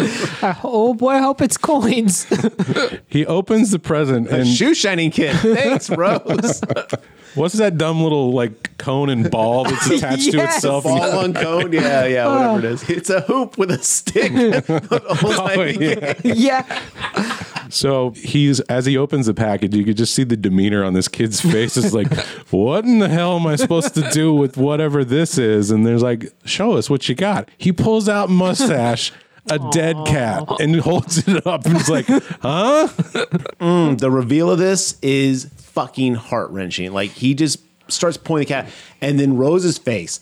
I have never felt for a character more than when she sees Mustache being pulled out of that box and she just loses her shit. She runs over, she grabs the cat, like, fuck that kid. That kid can go die for all she cares. Uh, For me, this scene is the most effective This was a very I, good one. like you said, I'm, I'm connecting to Rose. I feel bad for her, and the shock. I, I the minute that the package started opening, I was like, "There's the cat. Oh, I There's have the a cat." note that, that basically I, I, I turned to I turned to my room and I was, I was like, if it's this fucking cat, I'm gonna turn this movie off. And He- sure enough, it was the cat, and I was like, I fucking hate Mark. Even my wife, who was just coming through the, the living room as I was watching, is like, she's like, I bet that cat's in there. I'm like, Oh, of course Yeah. he did. Poor mustache. Called it. But the shock on in terror, everybody's face as that kid pulls out the cat. And then Sozy Bacon, her acting, like when everybody starts looking at her like she's the craziest person that's ever crazied. Yeah. Like I felt that. I was like, dude, the feeling of having the eyes turn on you and like, you know, pointing and glaring. And She's like, I didn't do that. That's not me. I did. That's not mine. I didn't do that. and the way she gets in that high pitch muttering of like, guys, really, I It's need not help. even defensive. It's it's a little defensive, but shock. it's more just like the disbelief that you could actually think I would do that. No, I promise you, this wasn't me. It wasn't. It wasn't me. I swear. You have to. You guys have to believe me, please. Somebody, please, fucking believe me. yeah, I'm so upset right now. Like I literally like I'm shaking on the inside because like I'm so like if this was me and my cat, I'd fucking I don't know how I'd handle it. I'd probably just start punching people, just be like, fuck every one of you. Wow. Starting with Wow. grandpa nephew. You're out of here. Just I and mean, one to grow on. Bam. but she yeah, she's just she's she just can't handle it. Like the fact they're looking at her like this could be a possible thing that she could do. Right. And she backs up and falls through the glass Well, table, fight the- club style. The crowd parts a little bit, and sitting in one of the rocking chairs. oh yeah. Is it Laura? Laura. Uh, Smiling. And then, of course, she's like, What are you? Who are you? Wait, was that Laura? I thought that, was Oh, the you- bitchy friend from earlier in the party. You're right. The one that was like, can you help me with some therapy shit? the entity has taken on one of the, Oh. One of the the party friends. guests. Yes. and she starts screaming and no one and it cuts and there's nothing there no one else can see this and then yeah she backs up and she falls through a glass coffee table To be fair, she yells, "Can't you fucking see that?" And Yeah. then points to an empty chair, and I'm like, "Okay, that's not helping your case much." yeah. There. it was a very effective scene though Yeah. But Rose shreds those arms. oh i felt so bad for her Have you guys fallen through glass before? No. Okay, can't as say I someone who have. as someone who has Haven't had the pleasure. as someone who's basically busted out a, a glass like sliding glass door, that shit'll cut you quick, man. i believe it well it fucked you her up. up, Cuts to her in the hospital. She's laying on the bed. Her arms have been patched up, and she's just looking out of the hospital room windows. And another gut wrenching feeling I felt for her is just watching her fiance and sister argue in the hall and be like, "Can you imagine if that was being argued about you?" It's like an you're the argument. person. It was Holly telling off Trevor, and Trevor just standing there and taking it. I was like, dude, like you could tell he wasn't defending her. yeah in this moment, it's kind of like, what the hell do you say? oh, I- by the way, your fiance put a dead cat in a present and gave it to my son. You know what you say? There's no fucking way she did that. She would never do that. She fucking loved mustache. I understand this is traumatic, but you need to chill the fuck out. Something's obviously going wrong. Let's go Yeah. find out what's going on Don't before talk you that start way. fucking throwing stones. Damn, don't talk that way about my fiance Yeah. and then you punch her That's you save the punches for the third act, but yeah, Oh, okay That's assault, brother. You punch the kid at the party. You wait to the, punch the adults later on. and then her boss comes in and is like, hey, Rose, heard you in the hospital. She's like, oh, fuck. could this gay get eh, could this day get But any he is worse? concerned. He is. He's Yes. like. He's like. Are you okay? Like, dude, this doctor really, as you said, he's a good boss, man. Yes. He really is. Care, he cares about Rose. well, you get the feeling that they are friends outside of work. Yeah, he's coming from a place of concern, but it would suck if your boss came on top of all this other shit. And so he basically is just like, look, you know, obviously you can't keep seeing patients right now. Let's get yourself together. he's like, you have to stay away from the hospital now. Uh, Yeah. She's been banned from her work. Which I mean, I get you. She can't. She has got to help herself before she can help others. Now comes the one scene that I want your guys' opinion on. Is it where they, drive talk- home. They talk in the car. Yes, it's the drive home where she finally says, Okay, Trevor, I'm going to tell you something. I need you to be open minded. Check this shit out. And so she basically says the whole shenanigans, the whole to do up to this point. And then Trevor responds. Trevor responds like you would expect Trevor to respond like a, You're fucking crazy. I don't know what the fuck you're talking about. He's the worst. If your significant other came to you and said that they were dealing with something similar to this, gave you the same spiel, how would you react? not like this. I, w- I mean, I, you'd have to empathize and you know i don't know that i would believe them right it's a that's a big stretch especially knowing i assume trevor knows about you know her past history because he later goes you know it's hereditary being Oh yeah, he said that shit in the driveway and they Yeah. get out of the car in just a minute. After he basically is like, I can't deal with this. I have to walk away right now. And she's like, Are you fucking kidding me? Like she grabs the door and then she starts apologizing to Yeah. him, like, like, how could I ever like keep you like trying to talk to me? And it's like She's trying to seem as less crazy as possible Yeah. in this moment. So Yeah. that's why she's like, sorry, sorry, sorry. Don't take that the wrong way, you know? but she seems more it- but the it thing doesn't is, work. is like Trevor has absolute no empathy. He's not willing to entertain Yeah. or understand where Rose is coming from. So in this moment, you need to do a little bit of that, just a little bit Yeah. to say like, look, I understand. Like this is whatever's happening right now is definitely something else. And you got to say like, all right, look, we'll get through this together or whatever. Just a line and be like, look, I'm still on your side. We're gonna figure this out. There is no percentage of support coming from him at all. Yeah, like negative support. He was like, I don't even want to hear about this. So why don't you deal with this shit all on your own? see the thing is the cat. That's what that's what immediately would trigger me in. If if if someone was all like like, oh, you obviously had to kill your cat and put it in a box, I'd be like, if I was engaged to someone, I would know them well enough to know like that would never be Yeah. a possibility. Like I would immediately be like, okay, someone snuck in our house that day, the window door was open and killed your cat. You know, Right. like someone's in our house right now, living there, putting cats in boxes that we don't know about. Let's go check it out. Let's call the fucking co-" like, again. The fact that he just immediately is like like, yeah, you had to have done this. I'm just like, dude, get fucked, man. Like, I feel like if someone was like, Garrett, you killed your cat, I'd be like, y'all better believe that fucking Satan is alive and well and doing this shit because there's no way. He could very easily tie it to the alarm situation. You know all that happened, but he doesn't accept anything. It's not entertained in the least in his No. mind. And, then he sleeps on the couch that night like a real fucking prick, dude. You Dude. know your girl needs help. She just went through a fucking glass table. yeah, God, Trevor just pisses me off, man. He sucks. he's he's pretty Fuck much this guy. trash. So instead of sleeping, she's going to do some more internet research, and she's looking into the professor that killed himself in front of Laura. And can I tell you my favorite, my actual favorite part of this movie? they used real Google somehow, not Foogle or Search Weber or whatever. I was like, damn, how'd they manage that? I feel like at this point, Google's like, yeah, yeah, we know we exist in the world. She should have asked Jeeves. Yes, that that would have been Mm-hmm. awesome.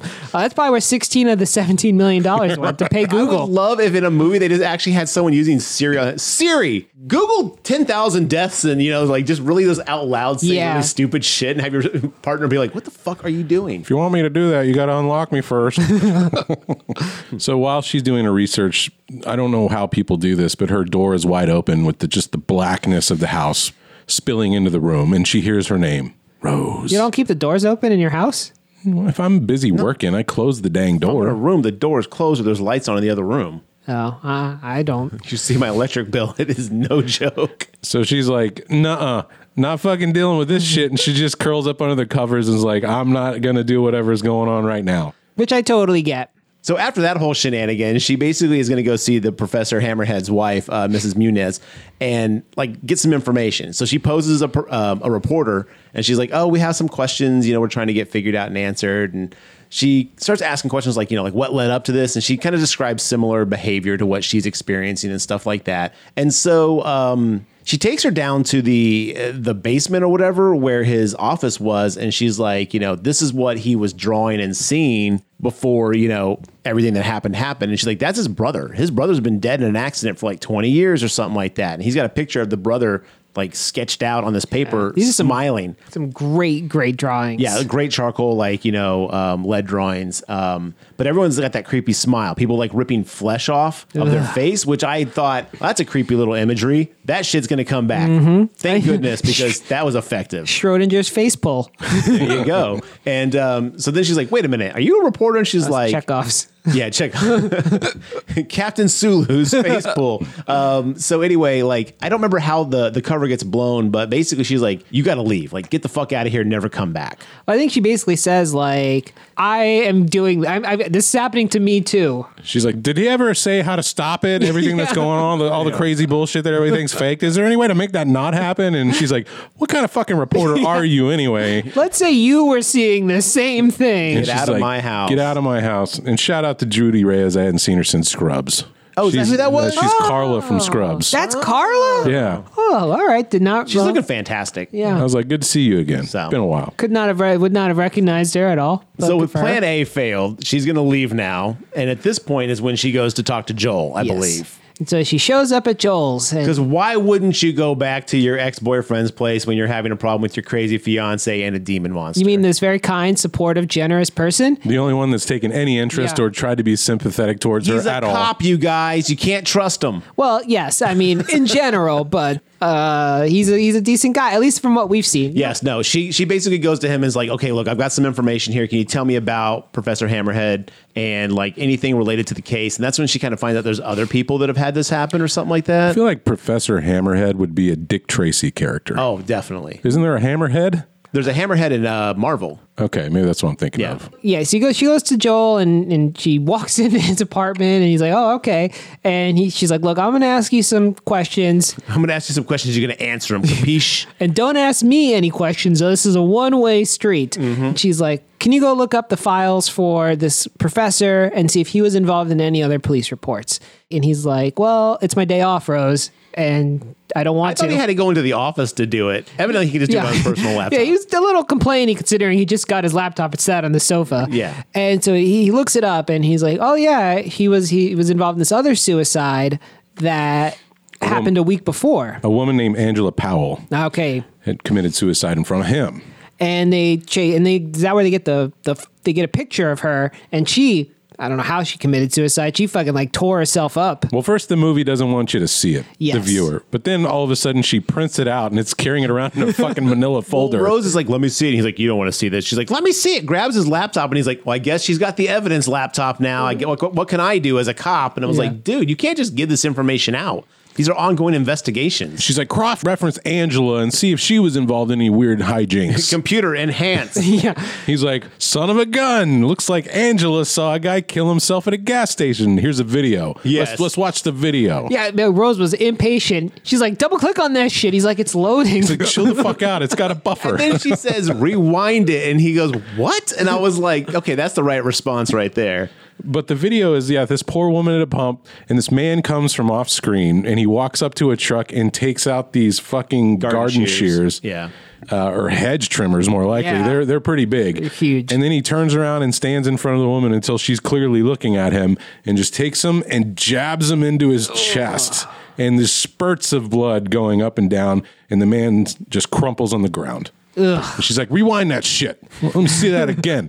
And then they pause His it. facial response, I'm like, what? I was like, that's awesome. They freeze frame it on the man's face when he's facing the security camera, and you can see he's got that weird, creepy smile Well, too. and that's when Joel says, like, is he smiling? Like, they're shocked. Like, I don't understand why people are so shocked about someone smiling before they kill themselves. Crazy people do crazy things. Well, this Everyone is- acts like it's like completely improbable, though. it's fairly uncommon. yes. And Okay, this is maybe. a very distinct smile. It's not like a smirk or it's like, you know, it's a Joker smile. This is like an ear to ear grin. And she's like, "You got a printer? Print that shit." She prints it up, that's and, right. Oh She does. and then she she bounces and she goes home, and it looks like. Trevor thinking he's doing the best thing he could possibly do. He's called the therapist Let's be honest. This probably is the best thing Trevor could do. for him. Yeah. Well, maybe for her, too. He needs to patch up with his his fiance before he's bringing in a third party. Who's he going to call? Joel? no, he's I going to mean- call his fiance.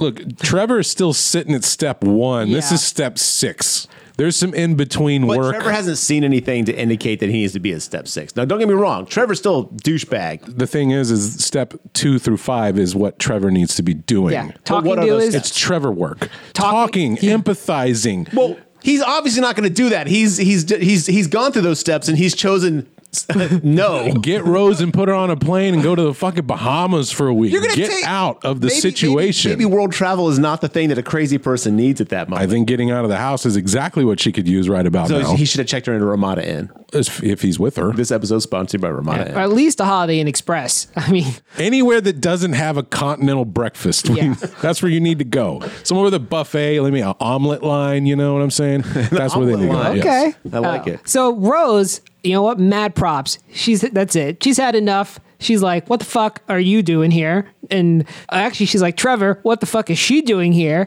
And then the therapist was like, "Well, I just..." And she's like, "I am talking to my fiance." I was like, "Fucking get her, Rose. I thought you were get going to her." say my ex fiance at that point, and I was like, damn. They're just like, "We're trying to help you," and she's like, "Make yourself at fucking home, all right?" And she storms out, and I was like, "Get him, Rose. Get him!" And she goes over to her sister's house. and she- And just crashing birds. like you're you're riding so high. Again, though, maybe a professional is what she needs at this time. Someone who is willing to put the empathy and the understanding and the listening into the mix. I, I honestly, at this point, Rose knows that her therapist is not going to listen to the words that she's saying. It's much like Laura when she was talking to Rose at the But beginning. she didn't tell the therapist that she was dealing with that crazy shit. She just said, "Hey, I think I'm kind of seeing stuff. Can I have Risperdal?" Like, so the therapist's mind went to like, "This chick's trying to get drugs." Yes, I mean I don't think it would have. I'm gonna changed. cut the therapist a little bit more slack than I think you guys are, Oh. just because like No, I, I'm telling you from Rose's perspective. I'm not saying that the therapist is necessarily doing anything wrong. right. I don't think the therapist is the bad person here. Trevor's the asshole. Yes, that's the crux of this Yes. argument here. The therapist is just like a poor third party trying to help out. So she goes to her sister, and Greg, Craig, whatever, Greg. Greg answers the Old Greg. Yeah, answers the door, and he's like, "Look, I don't think Holly wants to talk to you.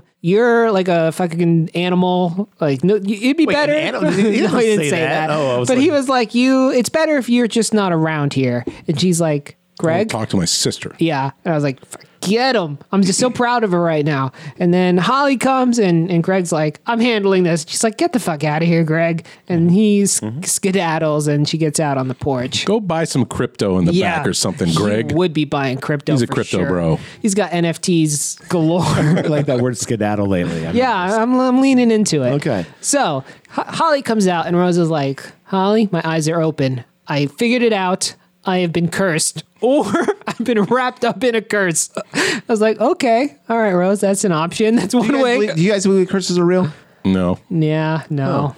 That's why I was trying to get John to buy that cursed cross on eBay the other day. Okay. 'Cause I- Fair. I, don't believe in curses. Oh, I won't buy. I won't buy haunted dolls, cursed items. Fuck that shit. That's, Yeah. That may not be real, but I'm not risking it. Exactly. I need to poke the bear in the eye, man. Like maybe it is, maybe it isn't. I believe it's not, but why? Why Poke a gamble? bear in the eye, you're getting cursed. I own a Ouija board now. I'm ready to start getting those cursed Was it a new accoutrements. Ouija board or was it like an old school used Ouija board? It's like a 70s, 60s Oh, Ouija board. shit, That's when they yo. were still Ray cursing Sock Ouija time. It's on. Okay, I've done it before. It was a total waste of time.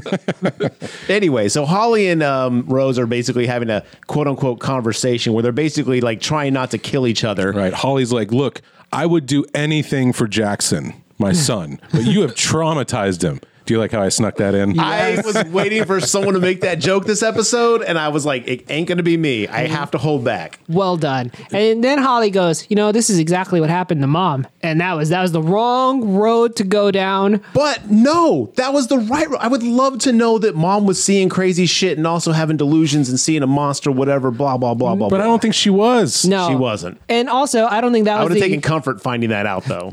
I don't think that was the the path this conversation needed to go because that Rose was like, and how would you know? How the fuck would you know? You left. I was stuck watching this whole thing happen, and Holly was like, "Look, I was the oldest, okay, so of course I had to leave." I was taking the brunt, yeah. and I don't know that I believe that. I believe her. I No, believe Holly's her. a self centered Yes. bitch. Mm, I don't know. I feel like Holly ran because she had to, and I feel like Holly has resentment for doing that, basically. But knowing she had no choice, I did not get any of I'm that. backing, I'm backing Holly on that one, having to get out of there. Holly is trash. Yes. I don't think good of Holly at all. anyway, so Rose was like, "Listen here, okay, you, Dried up coos, pretty much." piece of shit, you. Tainted hussy, you listen to me. You are garbage. Your whole family's garbage. Your son's a piece of shit. Your husband's a piece of shit. I hope your whole family lineage burns. Yeah, that's pretty much the dialogue. She's like, if you were on fire, I would not piss on you. She basically just says you live a very like bubbly, plain, Yeah. sheltered lifestyle. Well, so what go she fuck yourself. actually says is like, you are a self centered bitch who thinks that you are the end all be all, like, of the universe. And I, think was like, mine was better, yes. you guys. yeah, I agree. But what I said is more accurate to what she Closer, actually says. yeah. Garrett captured the vibe. You captured the dialogue. Yeah. And then she's like, I didn't mean that. I was like, yes, you did, because Yeah. you got it right. That's exactly what she is. She's like, I don't know why I said that. And, like, I kind of do, Rose. So Holly's like, it'd be best if you left. And so Rose goes into her car. Then we, Starts getting on her phone. And then you see in the blurry background of the door open and you see the Holly. front door of the house. Right. Yeah. And Holly's coming back to the car, very speedily walking towards it, and then knocks on the car, startles Rose, and then Holly's head falls off. But it's still connected by the skin. it's like a like a like a Stretch Armstrong head. Yes.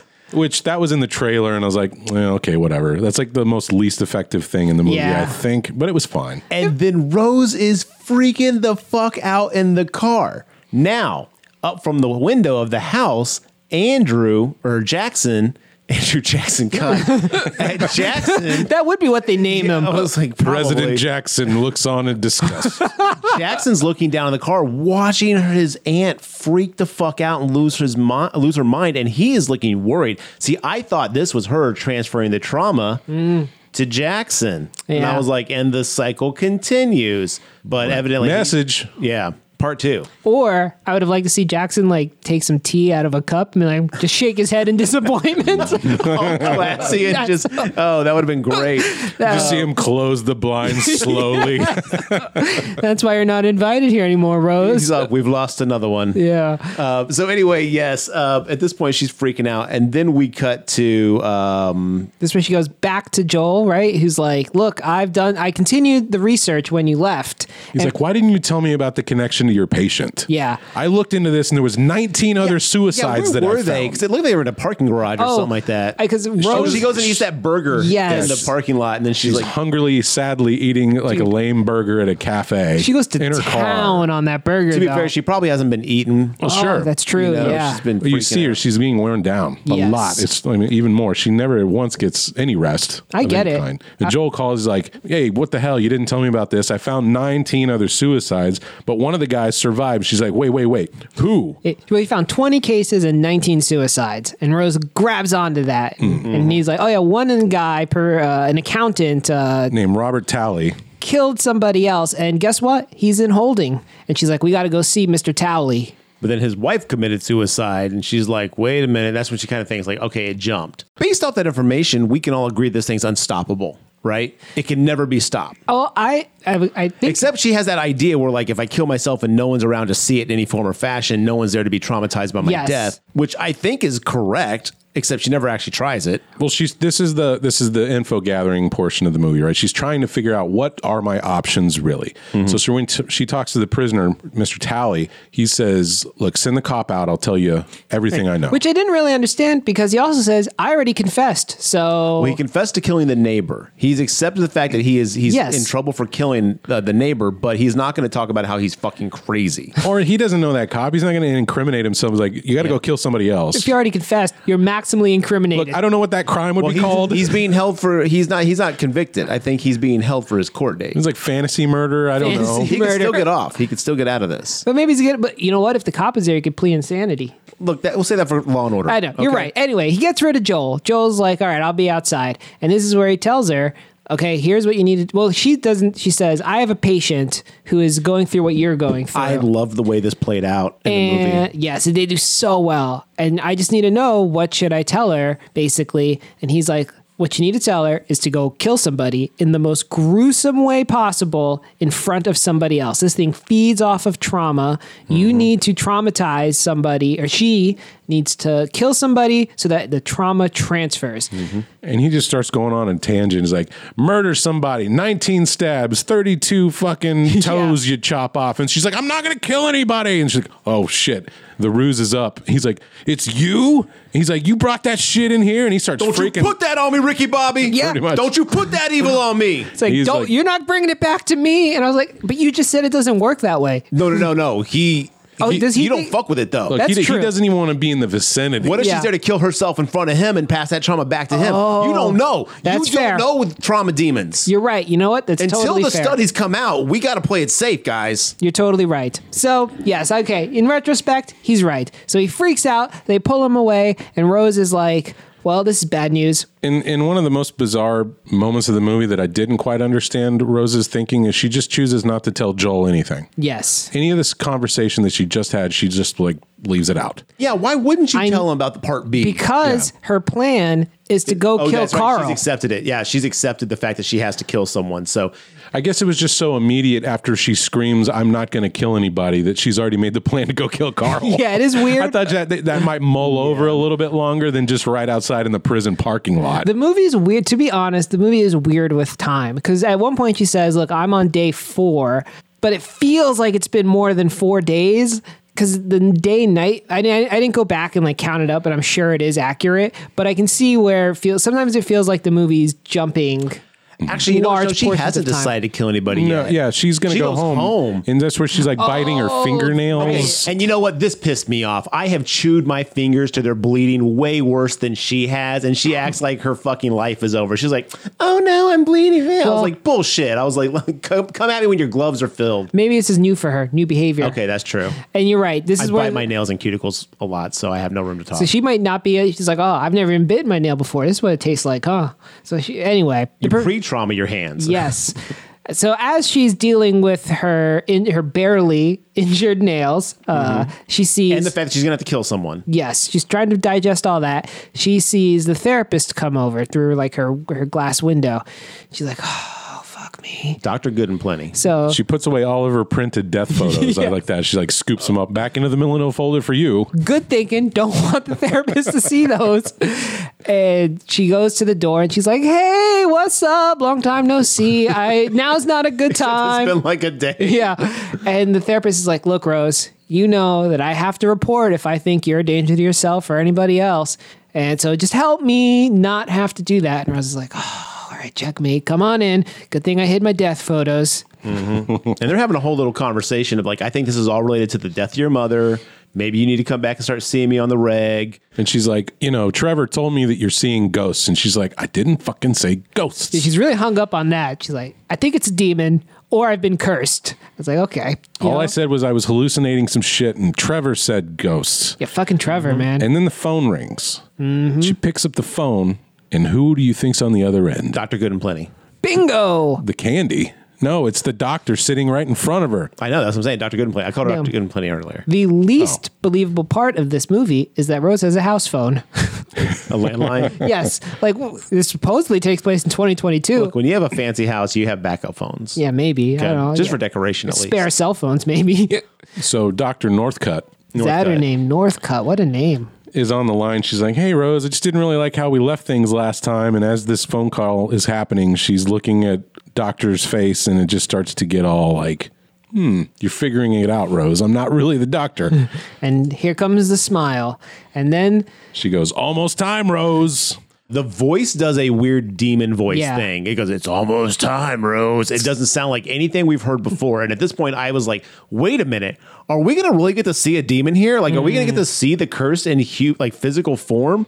Because this is the first like manifestation of this thing that we've actually heard that has not been in the humanoid Yeah. voice or form that it's basically quote unquote possessed or whatever." One of the other things they've found out through their research is that everyone who is quote unquote cursed with the, su- uh, the suicide only lasts between four and seven days.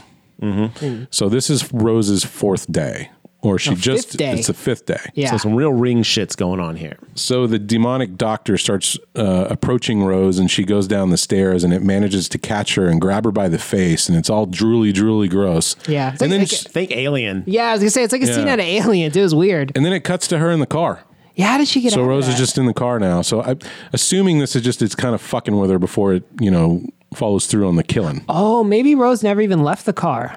I think she Could went be. home. I think she went home, and I think she had that moment, and she was like, "Okay, there's nothing to do now, but go kill somebody." I just don't. It. Because she had the she had the big knife from her kitchen in the car. Yeah, she that's took that knife true. from the kitchen. She didn't have that when she went to the the police uh, the the prison. So she went home. This this thing happened to her, and she was like, "Well, got to go to the hospital and kill somebody." Did, but after it, the it like demon breathed on her. Did it just back off and go? See you tomorrow, Yeah, it just Rose. disappears. It like she like Tip to tat, ta ta. See you tomorrow. Oh. She probably did the thing where she woke up and reality was something different than what just Okay. happened, and she was like, "Okay, I can't live like this. Time to kill some motherfuckers." so she's in the hospital parking lot in her car, and she's got a knife from her butcher board slid into her sleeve, and she sneaks back into the hospital. And they're like, "Hey, Rose, what are you doing here?" And she's like, "Just left something in my office." Do, do, do, do, do, do, do, and- and goes straight to poor old Carl's room. Carl, my man Carl has not done a single thing wrong. All he he's just been Well, sleeping. yeah, he did. or He s- trusted Rose. Yeah. Boom. Sitting in his room, minding his own fucking business. And as she enters Carl's room, he notices her presence immediately and turns. And he's like,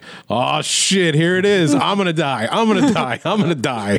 And she like comes at him with the knife. And then right as she's going to do the business, in walks her boss. Mm-hmm. Like, Rose, what are you doing here? She's like, No time to talk. Time to murder. Slash, slash, slash, slash, slash. it's stabbing the time. fuck out yeah, of him. Yeah. so many times. But as she's stabbing Carl, like he starts smiling and they both start screaming at each other. In unison, yeah. ah. And I was like, Whoa, this is weird. Well, that's the moment I knew. I was like, this is fake. And then Dr. Desai. Desai starts pulling his face off. Rips his face skin off. so good of a I want scene. to take his face. I was thinking about that scene in Poltergeist. oh, yeah, that is very much what it's like. Yeah. I was thinking face off. I could not stop thinking face off every time stuff with He faces. doesn't happen. literally pull his face off like that in the movie. It's a laser instead. Yeah, It that's doesn't lazy. matter. I still would love to see this movie basically swap faces. And then Rose wakes up and she's still in the car. And Dr. Desai is there and is like, Rose, what are you, what are you doing here? And she goes, I don't know. She goes, nothing. Gotta go. When he sees the knife, he's like, "Oh shit!" He's like, "Hey, don't move. Let- Let's let's go let's go in my office and talk." And she's like, "No, no, no, dog. I'm out of here." Yeah. Then she backs up, hits a car, and leaves. And then Joe calls her and he's like, I just saw an APB go out because you're dangerous. What's going on? And she's like, Joel, you're a good guy. I got to go. I gotta go. Here's another drone shot for you. Yes. she's like, "Look, I'm gonna go be by myself. It can't transfer if I don't see anybody else, and I'm just gonna hide away in a house and just until it's done." I think she's I thought she was right. Gonna go kill herself. I thought she was gonna go kill herself. I thought at that some place. too. But again, though, where does she go? She so go- w- earlier in the movie, there's a reference to Holly at the dinner table at the very beginning, where they're like, "We should sell the old property that Mom's house is on." You know, it's Mm-hmm. just basically it's a total teardown. Rose, I know you're going through a lot, but this was the dumbest fucking idea because if you are gonna kill yourself, they're gonna check that house. It's literally a location you have a connection to. Someone's going to find your body. Someone's going to I find your don't think suicided that's the body. problem, though. They can find the body; they just can't l- be see it when she is actively committing suicide. I don't think they have to actively see it. I think like it can. You finding a dead body can be traumatic. Well, it said there has to be a witness. Yeah. That was part of the rules. Uh, okay. It's like there must be a living witness so the curse can transfer. okay, so she goes to her old dead mom's house, And which this- is a haunted fucking house at this point. Which I will say on rewatch, this part of the movie, a little slow. yeah, Because it really pans around that house. And then we get some more flashback scenes with her mother. And it's like, okay, right, right, This right. is where we find out that she actually let her mom die. Like she had the opportunity to go get the phone and save her life, but she chose to let her mom die by not getting the phone and help her after she OD'd. Yeah, she basically has a conversation with her dead mom, and and we find this out, and she's like, "Look, I was scared. I was ten, and you were terrible." you were a monster. Yeah, Yeah. So then she runs to the garage and starts looking through the stuff in the garage, and there's a big can of kerosene. As there's you a box keep- of matches, and I was like, "Well, thank God she's smart. She's gonna burn this fucking house down. The place that is the the, the location and the key to her trauma. She's going to excise this by burning it to the ground." And I was like, "A, if this is what cures her of this fucking like demon monster, I'm gonna be pissed because what a cop out." But no, she doesn't do that. She grabs a lantern and decides to stay in the haunted house overnight with just a candle lit fucking light system. But the, the the lighting in this house with that lantern was fantastic. excellent. Oh, Gorgeous. Beautiful shots. I Very- was so scared of this house. I'm Yes. not gonna lie. Everything she was doing in there, I was like, "You need to leave now." So then the demon comes, uh, and I don't remember exactly I love the how. pomp and circumstance she like gave to that one. And No. the demon comes. Well, it's during the conversation that we just brie- briefly mentioned. Um, it turns, Yes. and her mother demon. Okay, 'cause that's the what it demon is. in the form of her mother. Turns into the giant thing from It Follows. yes, Fuck that. Yeah, that. Oof. Marilyn Manson has never looked worse. and it- basically the demon's like, "Look, you can't get away from me. I am in your head. I am you. There's nothing you can do." She's like, "Get out of my mind," and she says, "No, your mind is so inviting."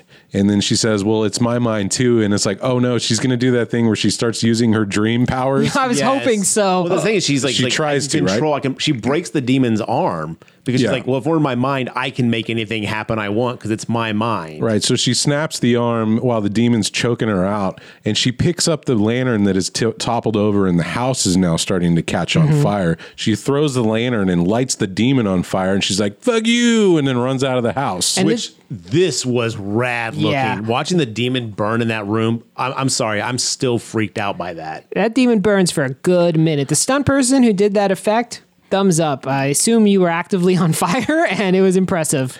now, this could have been the point where the movie could end. And this house burning down could be the uh, symbolization of Rose letting go of her guilt Burning down the house. of her mother's suicide, and this is where she's cleansed and can walk away. And if the movie had ended here, I would have given it a lot lower score. Oh, I thought it was such a cop out if that's what happened. Yeah. If she just had to heal her trauma and that's how you get rid of this thing, I was like, anybody could have done this like a million times earlier. But in the theater, I sat back and I was like, "Okay, movie, how are you going to make this interesting from here?" Because right now, I'm gonna, I'm like starting to feel the the de- decline in my enjoyment of the film. I cheated because when the demon caught on fire, I was so freaked out. I had to pause the movie and turn on another lamp. And I saw that there was like 25 minutes left of the movie. I was like, oh, yeah. we're not done yet. I was like, something else is going to happen There here. is some long credits. so she goes to Joel. She drives away. She goes to Joel, and it's a very rom com esque scene where she's like, Joel, I'm sorry. I put up walls. I was terrible. I didn't really love anybody until you came in, and then I didn't know how to handle it because of all my trauma, and you deserved better. Da da da da da. And she really, like, you know, uh, gives her heart to Joel and is like, I'm going to ask one more thing of you. Like, can you please just, can I stay here? And can you like watch me while I sleep. And Joel's like, which sounds weird, I know, right? but it's more like I just need to sleep with somebody here so I can feel safe. yeah. Yeah. Which And- I get. Yeah. And Joel's like, yeah, of course I'll do that. I'm never going to leave you. I'll be with you forever. And the smile creeps on his face. The moment he said that, I was like, I don't even wait for the smile. We're back. So it's like, man, even the trauma, traumatic experience is with you forever. Is that what the movie's trying to say? Yeah, it does send a, a, a weird message in that like I was talking about this earlier. The messaging at the end of this movie gets really messy. I mean, it basically is like you can't do deal with your trauma. It's always going to be Yeah, with you. like tough. You got to You, you're gonna have to learn to live with. yeah, and this. even if you think you've gotten past it, no, it's still there. Which, which honestly is sort of true. You you only ever you only ever deal with trauma. You never. I don't know if you can ever fully get rid of it because it's it's who you are. It makes you the shit you go through as a person and your experiences make you who you are. Now you can find ways to deal with that and like I think the movie's like right in that aspect. You can't ever truly get rid of your trauma. so what it should have ended with is Rose just living like every once in a while she's like, "What's up, demon?" and the demon's just sort of Well, following if she, her if she around. had trapped it in that house and been like, "You okay? Fine. If I've got to be, if you've got to be here forever, uh, if I've got to be with you forever, then you've got to be here with me forever, and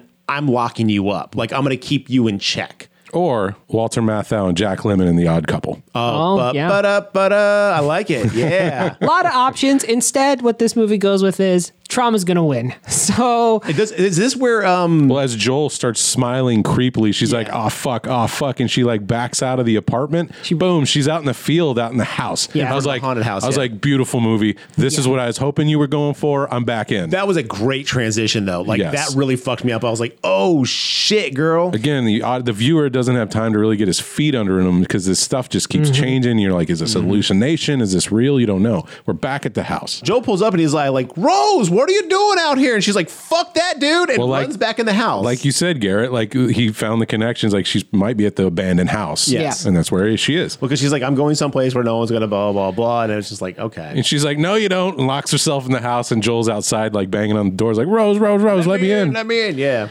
and then finally, we get to see what the trauma monster is. it's incredible. I think it was so fucking cool because one of the things that I, if if I was going to be a little critical of the movie, is that I wish maybe they would have shown this monster a little more. Like the scenes where it's doing the it follows giant mother through the house, I would have liked to maybe have had this actual version of the monster chasing her a little bit more, not too much more, Yeah. because it is really effective. I'm gonna change that up a little bit because I wouldn't, I didn't want to see the giant monster till the end. I think the oversized lady monster at the end was super effective at the end. What I've liked to have seen is once, once we we see that it's because uh, Rose is back in the house and the monsters are like, ah, you can't get rid of me. Still in mother form. Yes, almost rips its skin off at this point. Now we basically see it. It's like, you know, muscle and pus, like just its entire body is like fleshless.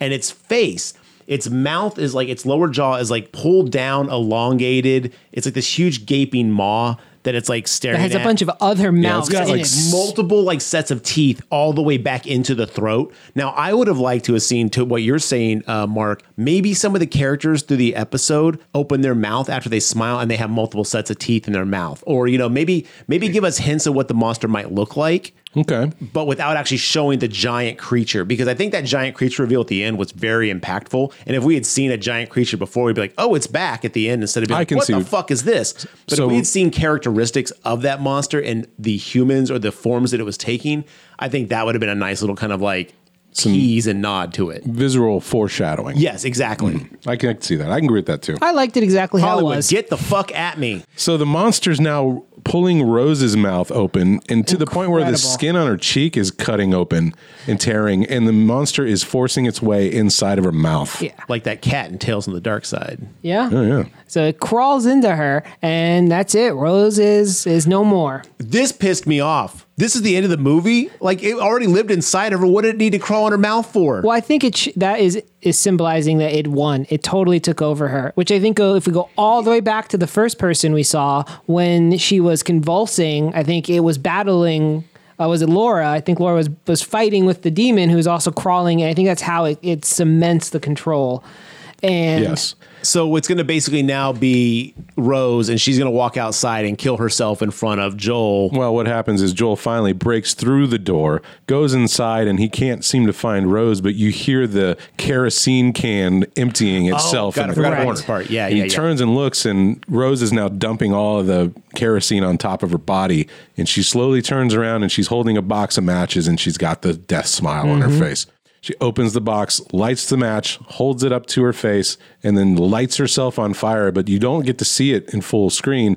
It's the, You the see frame Joel- is you see Joel's face and you see like the reflection of the fire like lighting off right. of his the the frame is pulled right up to his pupils, and you can see her on fire in his eyes in movie. Lollipop, lollipop. Okay, I fucking hated that. Like, I get the whole like you know like play a happy song at the end of a traumatic thing, and the juxtaposition is kind of you know like that's played out. Dude, there's so many songs about smiling and Yep. being happy that they could have picked that Mm-hmm. a song about lollipops. I mean, it just felt, I don't know. I thought it was stupid, but It was a weak song to Yeah. end it on for sure, but I really enjoyed this movie. Same. I think it ended perfectly. Nobody won. To our knowledge, this is still going to continue down the line with Joel. They really could do a smile too if they wanted to follow Joel's descent into suicide. If It'd they're be- smart, they will never touch this premise again. It might be interesting though because Joel has a leg up because he already knows all the research that Rose did. Doesn't matter. We've already seen it. Doesn't matter. I mean, they're definitely going to make a smile too. If they made two hundred fifty so? million dollars off Wait a of minute. seventeen, hell yeah, That's a new property to mine, baby. yeah, big I time. don't, I don't If you know. make- I feel like this is one of those like one and done. Keep it as a like standalone kind of thing. Because again, there's parts of this like the whole third act of this movie I really enjoyed. Like the moment she goes to the prison, like from that point on, I loved this movie. But there's like Yeah. so much in the like second act that I was just like, God damn, let's. but go. you're thinking at it from like a creative perspective. Not from an enterprise perspective. Right. If you Again, make late stage capitalism is the Right. demon, like folks. twenty times your investment back, you're going back to the well. Why not just retire at that point, yo? Well, I mean, Look, they gave Don't Breathe a sequel. Yeah. That didn't fuck, I need a forgot fucking about sequel. that. Yeah. So- oh, dude, they, people in Paramount are right now writing the sequel as we speak. They got the. Uh, uh, What other facial things can we Parker- basically cash in on? yeah. Parker Blink. Posey or whatever got a phone Parker call ASAP and it was, was, Parker Lynn, wasn't it? uh, maybe he got a call right away. It was like, get working on two. You know, Parker Finn. Uh, Parker Finn. that's Parker right. Finn. It's one of those things where I mean, I kind of hope he stays involved because ultimately they're going to do it with or without him. So But I'm I'm I'm in the same ball court area, ball, Ball court. court area with you, I'm in the same Garrett. ball sack as Garrett. I agree with you, Garrett. I don't think this should have a sequel. I- it's a good standalone. I don't want that, but it doesn't mean that's not going to happen. it's better to just leave it how it is. But they're going to milk this shit dry anyway. Four I- out of five stars from me. Four out of five. It's Yeah. fantastic. It was really good. So uh, when I rated, rated this on Letterbox right after I watched it, I gave it four out of five. But then when I was in the shower today, I was like, you know what? This is more of a three and a half. Too many. and the reason is too many jump scares. I mean, the first half of the movie, it is just so jump If scary. this movie was an hour and a half, and I mean, I'm not one to really like criticize that too much. We, we, we do talk about movies being too long, but like honestly, the premise is sort of weak, but like the concept is like really nice. The effectiveness of the visuals, the soundtrack, everything that went into making this movie, fucking, as John would say, aces. You know, it's really good. It's just there's so much downtime between some of these moments, and they have to keep putting in pointless jump scares to kind of keep you engaged. Cut back on some of that. And honestly, I thought it would have been a tighter film. I, I would say three stars for me, just because I I would recommend it, but I'd recommend it as a eh.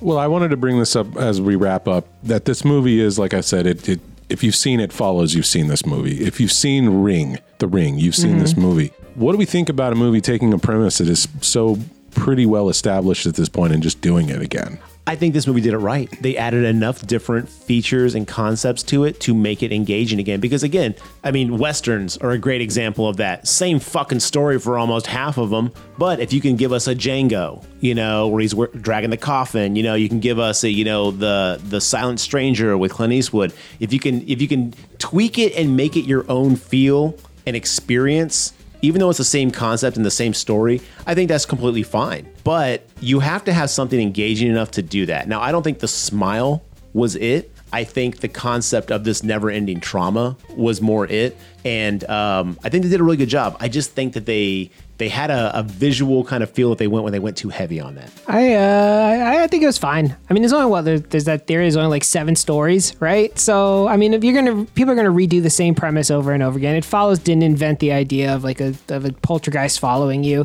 It's fine. I mean, I think they did a great job. I, Because I'm- Hollywood hadn't gotten at us yet. There's Yeah. more than seven stories. I'm I'm much less critical of this movie than Garrett is. I think it was a great movie. So I say critical, but let me let me You preface guys are only that. a half star apart, by the way. It's an important star, though. Half Let me star. preface this. I'm critical only in the fact that there is there is a, a quality meal here, and you put a little bit too much garnish on it for me. Like that's it. Like the meal is substantial and it's fucking rad. It's just I don't need this much parsley on top of my fucking steak, bro. Like that's kind of where this this difference comes in. And because again, I I liked this movie and I also hated this movie. But you know, I, I, I think this is from my critique as well. Is that what I think this movie did is it did a great job of taking a high concept like It Follows and turning it into a very enjoyable mainstream horror movie. It's why it made two hundred fifty million dollars, right? And like at the end of the day, this is a business, and you have to. And I, that's probably why they have fifty thousand fucking jump scares in it too, right? Like they know what sells, and that's the balance, I guess. You got well, to there's a find. rule. There's a rule in Hollywood horror that basically you're supposed to have a jump scare every ten minutes or something like that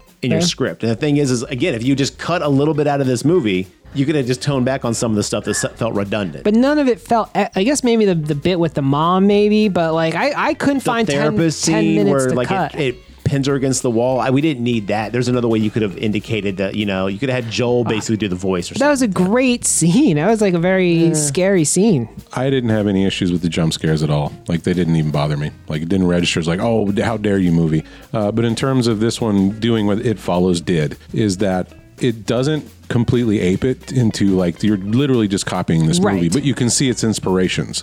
You can see it clearly, but it kind of made this kind of idea its own. But I think you should watch this. Yes, I, I, think would you recommend this over It Follows personally. Agreed. I think this is much better, even though it didn't come first. And sometimes that's okay. You know how Like the Apple Grape Talk, we always start with the second one first. That's right. Yeah. And then Apple never, it always takes existing ideas and makes it their own. should. you Yeah, know, just so. polish, you know. And I don't know, man. Do I? Oh, my opinion on it follows has evolved over the years. Wait, are you back down? No, I'm a fan. That's why I, I I'm back. I'm up. I might. I still might like it follows more than this one. Hmm. I'd have to go rewatch it follows. Here's what I will say: this movie is more enjoyable. It's more like of a popcorn movie than it follows for sure. Like it, there are stretches of it follows where it's just like, oh my god. Mm-hmm. So so you know what? Maybe this movie is better than it Just follows. say it. Just say it. Let me hear you say it. All right. Accept it, John. All right, it's better, but it just squeaks by. All right. That's all it takes. That's all I wanted to hear. You admitted it. Well, anything else on Smile before we wrap? no, I think that's it, man. Turn that frown upside down. Boom. Well, We- Garrett, how long have we been waiting to say that one? This the whole episode? whole episode. okay. Well, Garrett, what are we doing next time? Holiday episode, Silent Night, Deadly Night. It's our fifth holiday episode. We're finally doing, I guess, the classic Silent Night, Deadly Night. Yes. Yeah. Those are all the nights that I eat lactose. I have never seen this movie. I have. Watch out. John had some Gouda. It's deadly up in here. I've never seen this movie. I've seen part two. So I'm hoping this one uh, delivers because it's been built up by everyone to me. Yeah, So I've never seen it either, so we're going in blind. I'm hoping it. Hoping it's decent. Maybe someday we'll do Silent Night, Deadly Night 5 that has Mickey Rooney in it as a guy who makes Mickey, Mickey Rooney or Mickey Rourke? Rooney, Whoa! who makes demonic toys.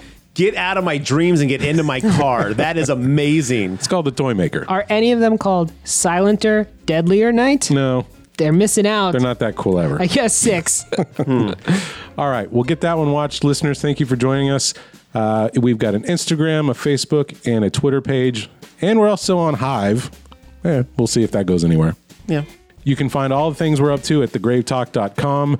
Hit us with any comments, any recommendations, any cold open ideas. We love hearing from you guys. And we thank you again for joining us on our fifth anniversary episode. Until next time.